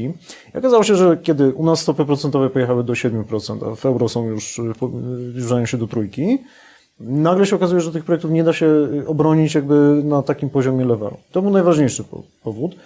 Jeden fundusz podobno się wystraszył wojny z dużych i stwierdził, dobra, wyhamowujemy troszeczkę y, jakby nasze nakłady, ponieważ no, boimy się trochę geopolityki. Jeden. Jeden trochę stwierdził, kurczę, ta Polska może do końca nam się nie podoba, bo ci politycy trochę wy- wyczyniają. Najwięcej yy, stopy procentowe, aha, i inflacja kosztów budowlanych. To wywróciło kilka po prostu transakcji, które były gdzieś tam nagrane. Czyli takie bardzo makro rzeczy. A bardzo dużo funduszy tak naprawdę na poziomie przynajmniej deklaracji chce się rozwijać w Polsce, planuje projektów, szuka tych projektów, tylko po prostu one się finansowo w tej chwili nie spinają tak łatwo. To jest bariera. Od Pora, razu- poradzą sobie. E, Od razu propos tych PRS-ów. Rzeczywiście rząd przy nich kombinuje. To e, nie wiem, czy to jest po prostu polityczne. A Robert, tak przerwę. Może w trzech słowach powiedz, co to PRS, bo może nie każdy też y, kojarzy. E, To jest Private Rented Service. Tak. Sektor, tak. Czy sektor, bo mi się myli. Przepraszam, PRS, właśnie. Sektor. Czyli e, jest to em, tak naprawdę rodzaj e, najmu instytu- instytucjonalnego e, w budynkach zamieszkania zbiorowego o funkcji mieszkalnej. Też mogą być wielorodzinne, ale Tak. instytucjonalne to jest kwintesencja, że No to, to ja może tak... Posiada firma. Po, po chłopsku. Całą. Jest budynek, cały budynek, wszystkie mieszkania w tym budynku są przeznaczone na najem. I to jakby jeden... I nie je- musi być to budynek stricte mieszkaniowy. Tak, tak. Tylko, kamer, tylko użytkowy. Ale, ale z, z reguły to jest cały budynek. Pojedynczy gracze kupują pakiety, pojedyncze mieszkania, to jest rzadkość. Z reguły to są całe budynkowe historie, bo operacyjnie jest to taniej po prostu zarządzać taką historią. Yy, no. No dobra, i przerwałem. Mamy na, e, akurat znasz inwestycje na ulicy Wróblewskiego w Tak. Łodzi po sąsiedzku z Politechniką. Mamy taki gotowy do sprzedania e, projekt 206 e, właśnie unitów e, w PRS-ie. Kupiliśmy drugi, który jest przygotowany na 300. Za dwa lata będzie gotowy, po półtorej roku. Czyli w, kontek- w kontekście pytania nie boisz się tego, że przepisy ten biznes y, spalą? mogą utrudnić pewne rzeczy, ale opłacalność tego biznesu jest ogromna. Ma, wyszła teraz no- nowa ustawa, że nowy ład wszedł, który wywraca podatki i na przykład e, lokale mieszkalne są opodatkowane ryczałtowo. Nie możesz nic w koszty wrzucać, a PRS może być wykorzystywany do tych samych funkcji, a nie być y, lokalem mieszkalnym i nagle masz, y, możesz to w koszty wrzucić, nagle masz wybór y, podatku, który chcesz płacić. Jeżeli to jest budynek używany dłużej niż 5 lat, możesz mieć mm, taką amortyzację, że podatku nie zapłacisz przez, nie wiem, 10 do 15 lat. Żadnego. Właśnie, właśnie. Yy, Natomiast jakby nie wchodząc w niuanse, żeby jakby nie uśpić wszystkich, drugim największy fundusz PRS należy do państwa. Fundusz mieszkań na wynajem, należy do PFR Nieruchomości, więc co do zasady państwo nie ma problemu z inwestowaniem, budowaniem mieszkań i tak dalej. Yy, Część funduszy jest polska.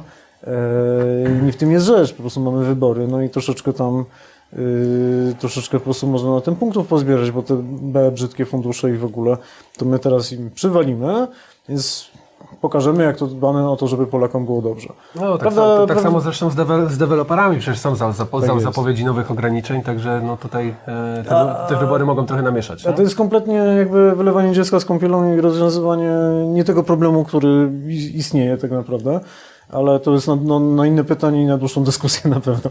Okej, ja mam do Was jeszcze e, jedną prośbę, bo e, kilka komentarzy jeszcze tutaj przerobimy, ale pamiętajcie o tym, żeby pisać, kto wygrał, Robert czy Janek. Jeszcze, jeszcze kilka tutaj e, ch- chwilę mamy na to, żeby. Jakieś minimum ustalamy głosów? Czy 5 głosów wystarczy? 3 głosy? Ile ich ma ich być? No jak minimum? No z czegoś musimy wybrać, także. Dobra. To, to jest, tak. Także pi, pi, Ja, ja nie wiem, co tam się dzieje, więc 150 komentarzy, nie? okej, no dobra. No dobra, więc kolejne, kolejne pytanie. Co myślicie, żeby. z- A, ja może je wyświetlę.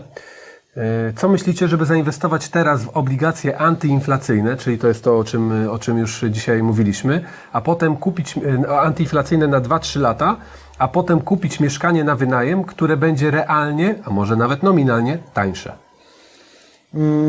To trzeba było zrobić 2 lata temu. dłuższa. chi- No, tu, tu, się zgadzam, tu się zgadzam y, totalnie, bo jakby Teraz to, ta już- największa fala inflacyjna faktycznie jest na zeszły rok i ten rok. E, I prawda jest taka, że powiedzmy, abstrahując do takiej sytuacji, że będzie jakaś no, nowa wojna, OPEC tam jeszcze bardziej przykręci produkcję ropy i tak dalej, pomijając takie, jest, chciał. y, pomijając takie sytuacje, no to inflacja pewnie będzie niższa niż była pod koniec zeszłego roku. Mieliśmy 18%, teraz jest 16%. Problem jest taki, że ta inflacja y, w ujęciu miesięcznym to jest 1 punkt procentowy. Czyli gdyby się utrzymywała na tym poziomie, to na koniec roku nie będziemy mieli, tak jak prezes Glapiński chciałby, tam 7, 8, tylko będzie 12, 14. Problem jest taki, że inflacja bazowa rośnie, bo rosną wynagrodzenia, bo ciągle jest niskie bezrobocie. Dopóki troszeczkę tego zaklętego niestety koła nie zakręcimy, ta inflacja będzie wysoka. Wysoka, co rozumiem, 5-10%. Niestety. Jeżeli popatrzymy na to, co mówią ekonomiści. Więc, e, więc te obligacje inflacyjne przyniosą jakiś tam zwrot, no ale to też nie będzie te 20%, które kupując te dwa lata temu mógłbyś dostać. Raczej będziesz w okolicach między te 6-7%, a 12-15%. To będzie gdzieś ten przedział. Jeżeli kupisz mieszkanie na wynajem sensowne, abstrahując od zmian cen, bo tutaj możemy długo dyskutować, czy one wzrosną, czy zmaleją, powiedzmy, odsuńmy to na bok. Jak kupisz sensowne mieszkanie na wynajem, no to w zależności od tego, gdzie, co, gdzie, jakie to będzie, no to wyciągniesz między 6 a 10%, już abstrahuję od naprawdę jakichś tam wysmukanych czteropaków, kwater i innych tam historii. Dla Kowalskiego zwykłe mieszkanie, no tam powiedzmy do tych 10% gdzieś tam dobijesz w jakimś tam ekstremalnym miejscu. No i to, to jest pytanie, no, Jeszcze trzeba by było uwzględnić Tylko, że wzrost pan- wartości, nie? Słuchajcie, właśnie, to lub spadek. powiedzieć. No tyle, że właśnie spadek. ja Ale- upraszczam życie, żeby odłożyć po prostu. Ale nie możesz nawet. tego odłożyć. Na tym się zarabia więcej niż na najmie. A jeżeli jeszcze, słuchajcie, najpopularniejszą metodą zakupu nieruchomości jest poprzez kredyt hipoteczny. Wszędzie na świecie. Tylko trzeba mieć zdolność kredytową. Tak, ale to dzisiaj jest forma wyjątku, że ludzie nie mają, a Polska jest mało skredytowanym krajem. Czyli pomijając wyjątkową sytuację, ludzie biorą kredyty i to jest wszędzie na świecie, to nie jest tylko, że w Polsce. Ale pytanie jest dzisiaj. Nie, jak Co dzisiaj znaczy? zawodnik nie ma zdolności, no to Jak nie ma, to ten, kto ma, zarobi jeszcze więcej na tym. Przecież rząd, uruchamiając ten y, 2%, y, dwuprocentowe kredyty i dodając różnego typu inne dodatki, sobie doskonale zdaje sprawę, że ceny po prostu mogą wystrzelić w kosmos. Właśnie dlatego kombinują, jak to zrobić, żeby te ceny do wyborów i chwilę po nie wyskoczyły w kosmos. Tak po prostu. Znaczy, nie sądzę z tym wystrzeliwaniem w kosmos po prostu przez to, że identyczny program, bo rodzina na swoim była identyczna. Różnica była w niuansach, ale w dużym skrócie dostawaliśmy połowę odsetek. Dostawaliśmy do kieszeni po prostu, a właśnie pomniejszały nam, nam raty. Tylko stopy procentowe. Tylko, że teraz jesteśmy na głodzie. Yy, Ale czekaj, czekaj, czekaj, czekaj. 10 lat temu było więcej Polaków i mniej mieszkań. Tak. Wybudowaliśmy w międzyczasie z milion mieszkań. To, to, to, to jak ten kultur? Ale popyt dalej jest ogromny. I to jeszcze skumulowany. Ale nie, i to jest, ale, ale, to, ale to jest ciągle nie? opowiadanie o jakimś skumulowanym. Te 2 miliony mieszkań to ich brakuje od 15 lat. To jest jeden z, z mitów czy fałszu w ogóle tego rynku. Ciągle się powtarza, że brakuje 2 miliony mieszkań. Tak jakby tych Polaków produkowano, a wiemy, że wcale się nas nie produkuje, bez czemu- przesady. Ja, nie- wiesz, są różne dane. Widziałem i 5 milionów i pół, że jest zaspokojony i tak dalej, rynek, ale dane takie niedemograficzne, że brakuje 2 miliony mieszkań, tylko ile jest metrów kwadratowych przeciętnie na osobę mieszkającą w Polsce, ile jest w ogóle jednostek mieszkalnych w ogóle w Polsce i w przeliczeniu na, na najemców, znaczy na, na, na, na ludzi, to jesteśmy na szarym końcu Europy, więc innymi słowy to jeszcze daleko jest, bardzo To daleko. znaczy, tak i nie. Bo gdzie przybyło najwięcej mieszkań na wynajem w ciągu ostatniego kwartału? W mieście Łódź, w którym się znajdujemy. Mieszkań na wynajem w Łodzi w tej chwili jest więcej niż było w 2021 roku, mimo że przyjechało do nas kupa uchodźców. Dlaczego? Ciągle się oddają projekty, zwłaszcza z tej górki sprzedażowej z 2021 roku. One teraz wchodzą do ruchu. Wchodzą projekty PRS-owe. Tutaj bardzo ładny budynek przejeżdżałem obok na tym, na... Mm, Jezus Maria, blisko y, Targowej, do Wyborczyków, tam przy dworcu, Wantosz postawił. Tak, tak, tak. No. Fajne. 100 mieszkań jest na wynajem. Całkiem konkurencyjnych cenach. więcej tam mają mieszkań. Ale w tej Więcej. chwili w ofert jest, jest ponad 100, 108 chyba. Sprawdzałem jak tu jechałem.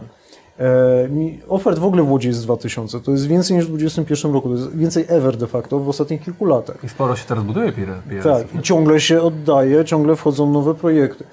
A czynnik, który nam spowodował takie myślenie, kurczę, ten najem jest taki drogi, wszystko leci w kosmos, znika właśnie. Uchodźcy wyjeżdżają. Według ankiety z lutego, którą przeprowadził EWL, to jest taka agencja pracy tymczasowej, 40% uchodźców planuje w jak najszybszym czasie wrócić albo na Ukrainę, albo wyjechać gdzieś dalej. Jak najszybszym. Kolejne 20% w ciągu mniej więcej roku po zakończeniu wojny. Kiedy ona się skończy, to nie wiemy. Więc odrzućmy sobie te, te, te, tych pozostałych. 40% z miliona do miliona 500, które wjechały, to jest 400 do 600 tysięcy osób. One chcą wyjechać z, z tego kraju. Nowe nam się nie urodzą w miesiąc, ani kwartał, ani rok i nie kupią mieszkań, co więcej, ich nie wynajmą, te, które urodzą się. migrantów ekonomicznych, w momencie, kiedy gospodarka bardzo szybko rosła, bardzo dużo nowych fabryk powstawało, 21 rok na przykład, 19, 18 i tak dalej, no ściągało się super. Ale w momencie teraz, kiedy jest jednak wyhamowywane tempo zatrudnienia, rynek pracy tymczasowej też wyhamował. W Strykowie jest nadpodaż w ogóle kwater pracowniczych w tej chwili, bo się wszyscy nabudowali, a tu się nagle okazuje, że jeden, drugie, trzecie centrum nagle nie potrzebuje tych na chwilę pracowników, bo musi zwolnić obroty. Więc trzeba jakby porozkładać czynniki krótko i długoterminowe. Ale, przepraszam, jedną rzecz tylko powiem, bo nie odpowiedzieliśmy na pytanie naszego y, pytającego. Trochę zależy, ile masz kasy na koncie. Bo jeżeli masz 100 tysięcy i wiesz, tak na... na, na... Kup kawalerkę poniżej wartości. No właśnie, ale tak, tak na styk robienie w jedno mieszkanie może być trochę riski, nie? Dobrze mieć poduszkę bezpieczeństwa, portfel jakiś taki trochę bardziej bezpieczny i część taką bardziej agresywną. Jak masz bańkę, to wiesz, no to po prostu zaplanuj, że 30% masz w mieszkaniach, jak masz w tej chwili, brakuje ci jednego mieszkania, żeby dobić do 30, po prostu kup to mieszkanie, nie zastanawiaj się. Tak szczerze. W bańce to kupujesz kamienicę całą, wiesz jak jest, nie? Ale, ale jak wtedy rozumiem. są wszystkie jaja do jednego Tak. koszyka, już nawet nie, wiesz, to wtedy nawet nie rozproszysz tego, wiesz, po mieście albo w różnych miastach, tylko już masz, wiesz, ryzyko, że ten gaz łupnie, czy coś się stanie. Znaczy, wiesz co, y, bo odpowiadając, jakby podsumowując na, na to, nie, ja bym, ym, ponieważ ja jako inwestor znam dużo metod i, i znam mechanizmy, które się kryją za tym, w jaki sposób się zarabia na, na, na najmie tak faktycznie, to nie jest tylko to powierzchowna stopa zwrotu, tylko to, że sobie to skredytujesz, jeżeli możesz. Kapitał ja mogę wziąć z różnych źródeł, nie tylko z banku i faktycznie w długim okresie zarabia się horrendalne pieniądze, ogromne stopy zwrotu, przez to, że masz to na dźwigni. I to są 30, 40, 50% w skali roku, tak faktycznie. Nie zawsze, no ale jak od 17 powiedzmy policzymy do, do dzisiaj, ceny, które kupowaliśmy przez dźwignię, przez, sto, przez stopę zwrotu z najmu, które były, no to to są po, po 50% w skali roku no, przez ten czas, nie? I tu szybka anegdotka. E, gubernator stanu Kalifornia, wcześniej znany jako Terminator, e, Arnold Schwarzenegger. Mm, warto poznać jego historię i wywiad u Tima Ferrisa. E, on w dużym skrócie, jak trafił do Stanów Zjednoczonych, już był tam Mr. Olympia bodajże i dużo zarabiał przede wszystkim na sprzedaży kaset wideo ze szkoleniami z kulturystyki. Więc szkole, biznes szkoleniowy to wiecie, taki evergreen. Przyjeżdżając do, do Stanów, chciał zostać tym aktorem, ale na początku mu to nie, nie wychodziło. Założył firmę budowlaną z kolegami kulturystami. To też ba- bardzo fajna historia, ale przy okazji zaczął inwestować w latach 70. w budynki wielorodzinne na wynajem, kupując je na kredyt. Okay? I on wykorzystał pewnie nieświadomie, bo to z reguły jest nieświadomie, fakt, że mm, w- latach 70. była dość wysoka inflacja z tak zwanymi dwoma szczytami w Stanach Zjednoczonych, dlatego że bank centralny w 70. którymś tam dał ciała, zaczął za szybko obniżać stopy procentowe. To spowodowało, że inflacja wystrzeliła, kredyt był niski, inflacja wystrzeliła, wartości wszystkich nieruchomości pofrunęły do góry, no i Arni został milionerem, dzięki temu mógł sobie pozwolić na, na walczenie o te kontrakty filmowe i został wtedy gwiazdorem, a potem historia poszła dalej. Ale to też był specyficzny trochę przypadek, w tym sensie nie postawiłbym całego majątku, no, że dokładnie się to powtórzy, ale były takie przy, przypadki. Więc to jest pytanie, jak dużą część kasy postawimy na to, na, to, na to pole w ruletce, że akurat poleci to w tą stronę. Ten nasz bank centralny niestety ruletce. trochę ten błąd potencjalnie może popełniać. Może być taki scenariusz, że yy, te kredyty potanieją. Ja w niego nie wierzę do końca, ale on, jest, on może się wydarzyć. A inflacja wystrzeli razem z cenami nieruchomości. No i Znaczy ja, Trzeba mieć postawione na to Ja ignoruję trochę termin rok, dwa, no bo yy, tak faktycznie w mojej strategii, wiem, że w długim okresie, jeżeli kupiłem, jeżeli mi się parametry z, zgadzają, Mhm. czyli względem wynagrodzeń, względem złota, yy, stopy zwrotu są rekordowo wysokie, nie mamy pewnych podatków, to wiem, że wszedłem na ten rynek w odpowiednim momencie, kiedy było bardzo tanio. Teraz też jest okazja ogromna, bo jest bardzo tanio, mimo że rynek mówi coś innego, jest przestraszony. Ale to się trochę odwróci, no, gdyby ceny pójdą do góry, więc ja bym chciał po prostu powiedzieć, że w długim okresie więcej zarabia się na wzroście wartości nieruchomości niż na najmie.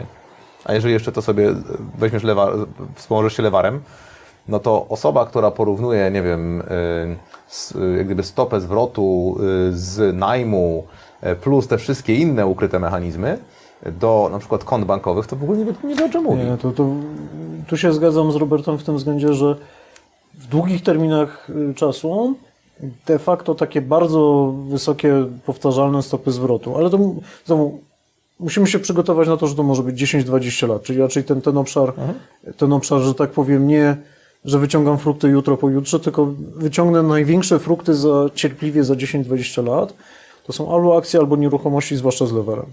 Te dwie klasy aktywów. Akcje, dlatego że nie ma lepszego sposobu na pomnażanie pieniędzy niż budowanie biznesu, bo nie muszę wkładać często kapitału. Ja swój biznes w tej chwili buduję głównie z mojego czasu. Do tego nabudowuję inne rzeczy. Moja stopa zwrotu jest, bije każdą nieruchomość na, na głowę, no ale dlatego, że nie, wykorzystam, nie wykorzystuję kapitału. Jak nawet jest firma rozbudowana, droga na giełdzie i w ogóle, to ona nie wydaje pieniędzy na budowanie murów, tylko często infrastrukturę, nawet wirtualną, serwery, model biznesowy, branding i tak dalej. I to też ma wyższą stopę zwrotu po prostu. Bo jeżeli firmę stać, żeby wynająć od właściciela nieruchomości lokal, żeby tam wstawić biedronkę, żabkę, inne zwierzątko, jakiś biznes fryzjera, to znaczy, że on chyba zarabia więcej niż płaci za tą nieruchomość. Ale A to on wiesz, nie to, musi To jest kupić. też to w- trochę w, w kontekście takiego miesięcznego cashflowu, nie? Że, że jego Tak. nie stać, żeby kupić tą nieruchomość, ale stać go, żeby z miesięcznego y, cashflowu pokryć najem, nie? Nie do końca. On nie chce inwestować kapitału, zamrażać go w murach, bo jego biznes nie polega na kupowaniu murów, tylko biznes polega na trzepaniu kasy na danym biznesie.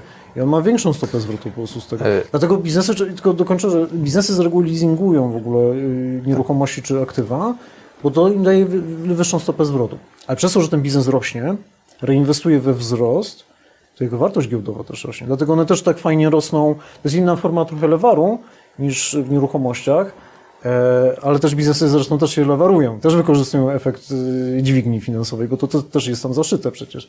Więc jakby na tych dwóch rzeczach można korzystać. Jest jedna przewaga nieruchomości, o której często zapominamy, a Robert nie wspominał. Są zwolnione z podatku po pięciu latach. Oczywiście. I to jest gigantyczna rzecz, o której się bardzo często zapomina, że nie płacimy tego nieszczęsnego podatku po pięciu latach od zakupu nieruchomości. Jeśli kupisz prywatnie, a nie na spółkę czy działalność gospodarczą, yy, w innych krajach bywa i dwa lata, i trzy, a, a na przykład w Stanach jest tak, że jak zamieszkasz tej nieruchomości przez rok, też masz zwolnienie. Więc wiesz, to wszędzie na świecie są, są tego typu benefity. Więc ja nie jestem przeciwnikiem nieruchomości, bo też ją mam w portfelu. Są pewne plusy dodatnie, są plusy ujemne.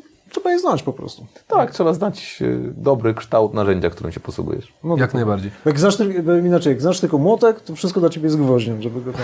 Nie pamiętam, czyli to jest cytat, ale właśnie... Fajne, fajne. E, Przez chwilę wspomniałeś o, w zasadzie rozmawialiśmy o, o bezpiecznym kredycie 2%. Ja bym chciał Was zaprosić, bo my dzisiaj z Jankiem przed tym live'em nagrywaliśmy e, wideo właśnie o, o, o, ty, o tej tematyce. Bezpieczny kredyt 2%, a w zasadzie nazwaliśmy go niebezpieczny kredyt ponad 2%, bo to tak, bo to tak nale, należałoby, e, na, należałoby powiedzieć. E, Także nie, niebawem możecie zajrzeć na mój kanał na YouTubie i obejrzycie mnie i Janka w, w tej tematyce. Myślę sobie, żebyśmy e, podsumowali e, e, te komentarze, które się tutaj pojawiły w kontekście rozwikłania naszej, e, naszej, naszego pojedynku. No i e, jak dobrze liczę, to e, Chyba 5-1 dla Janka. Chyba E, tak. No ma, masz Widzę, więcej, że tutaj masz patrzyłeś- więcej pracowników. Pa, pa, patrzyłeś, mi Więcej tu, nagoniłem po prostu w marketing.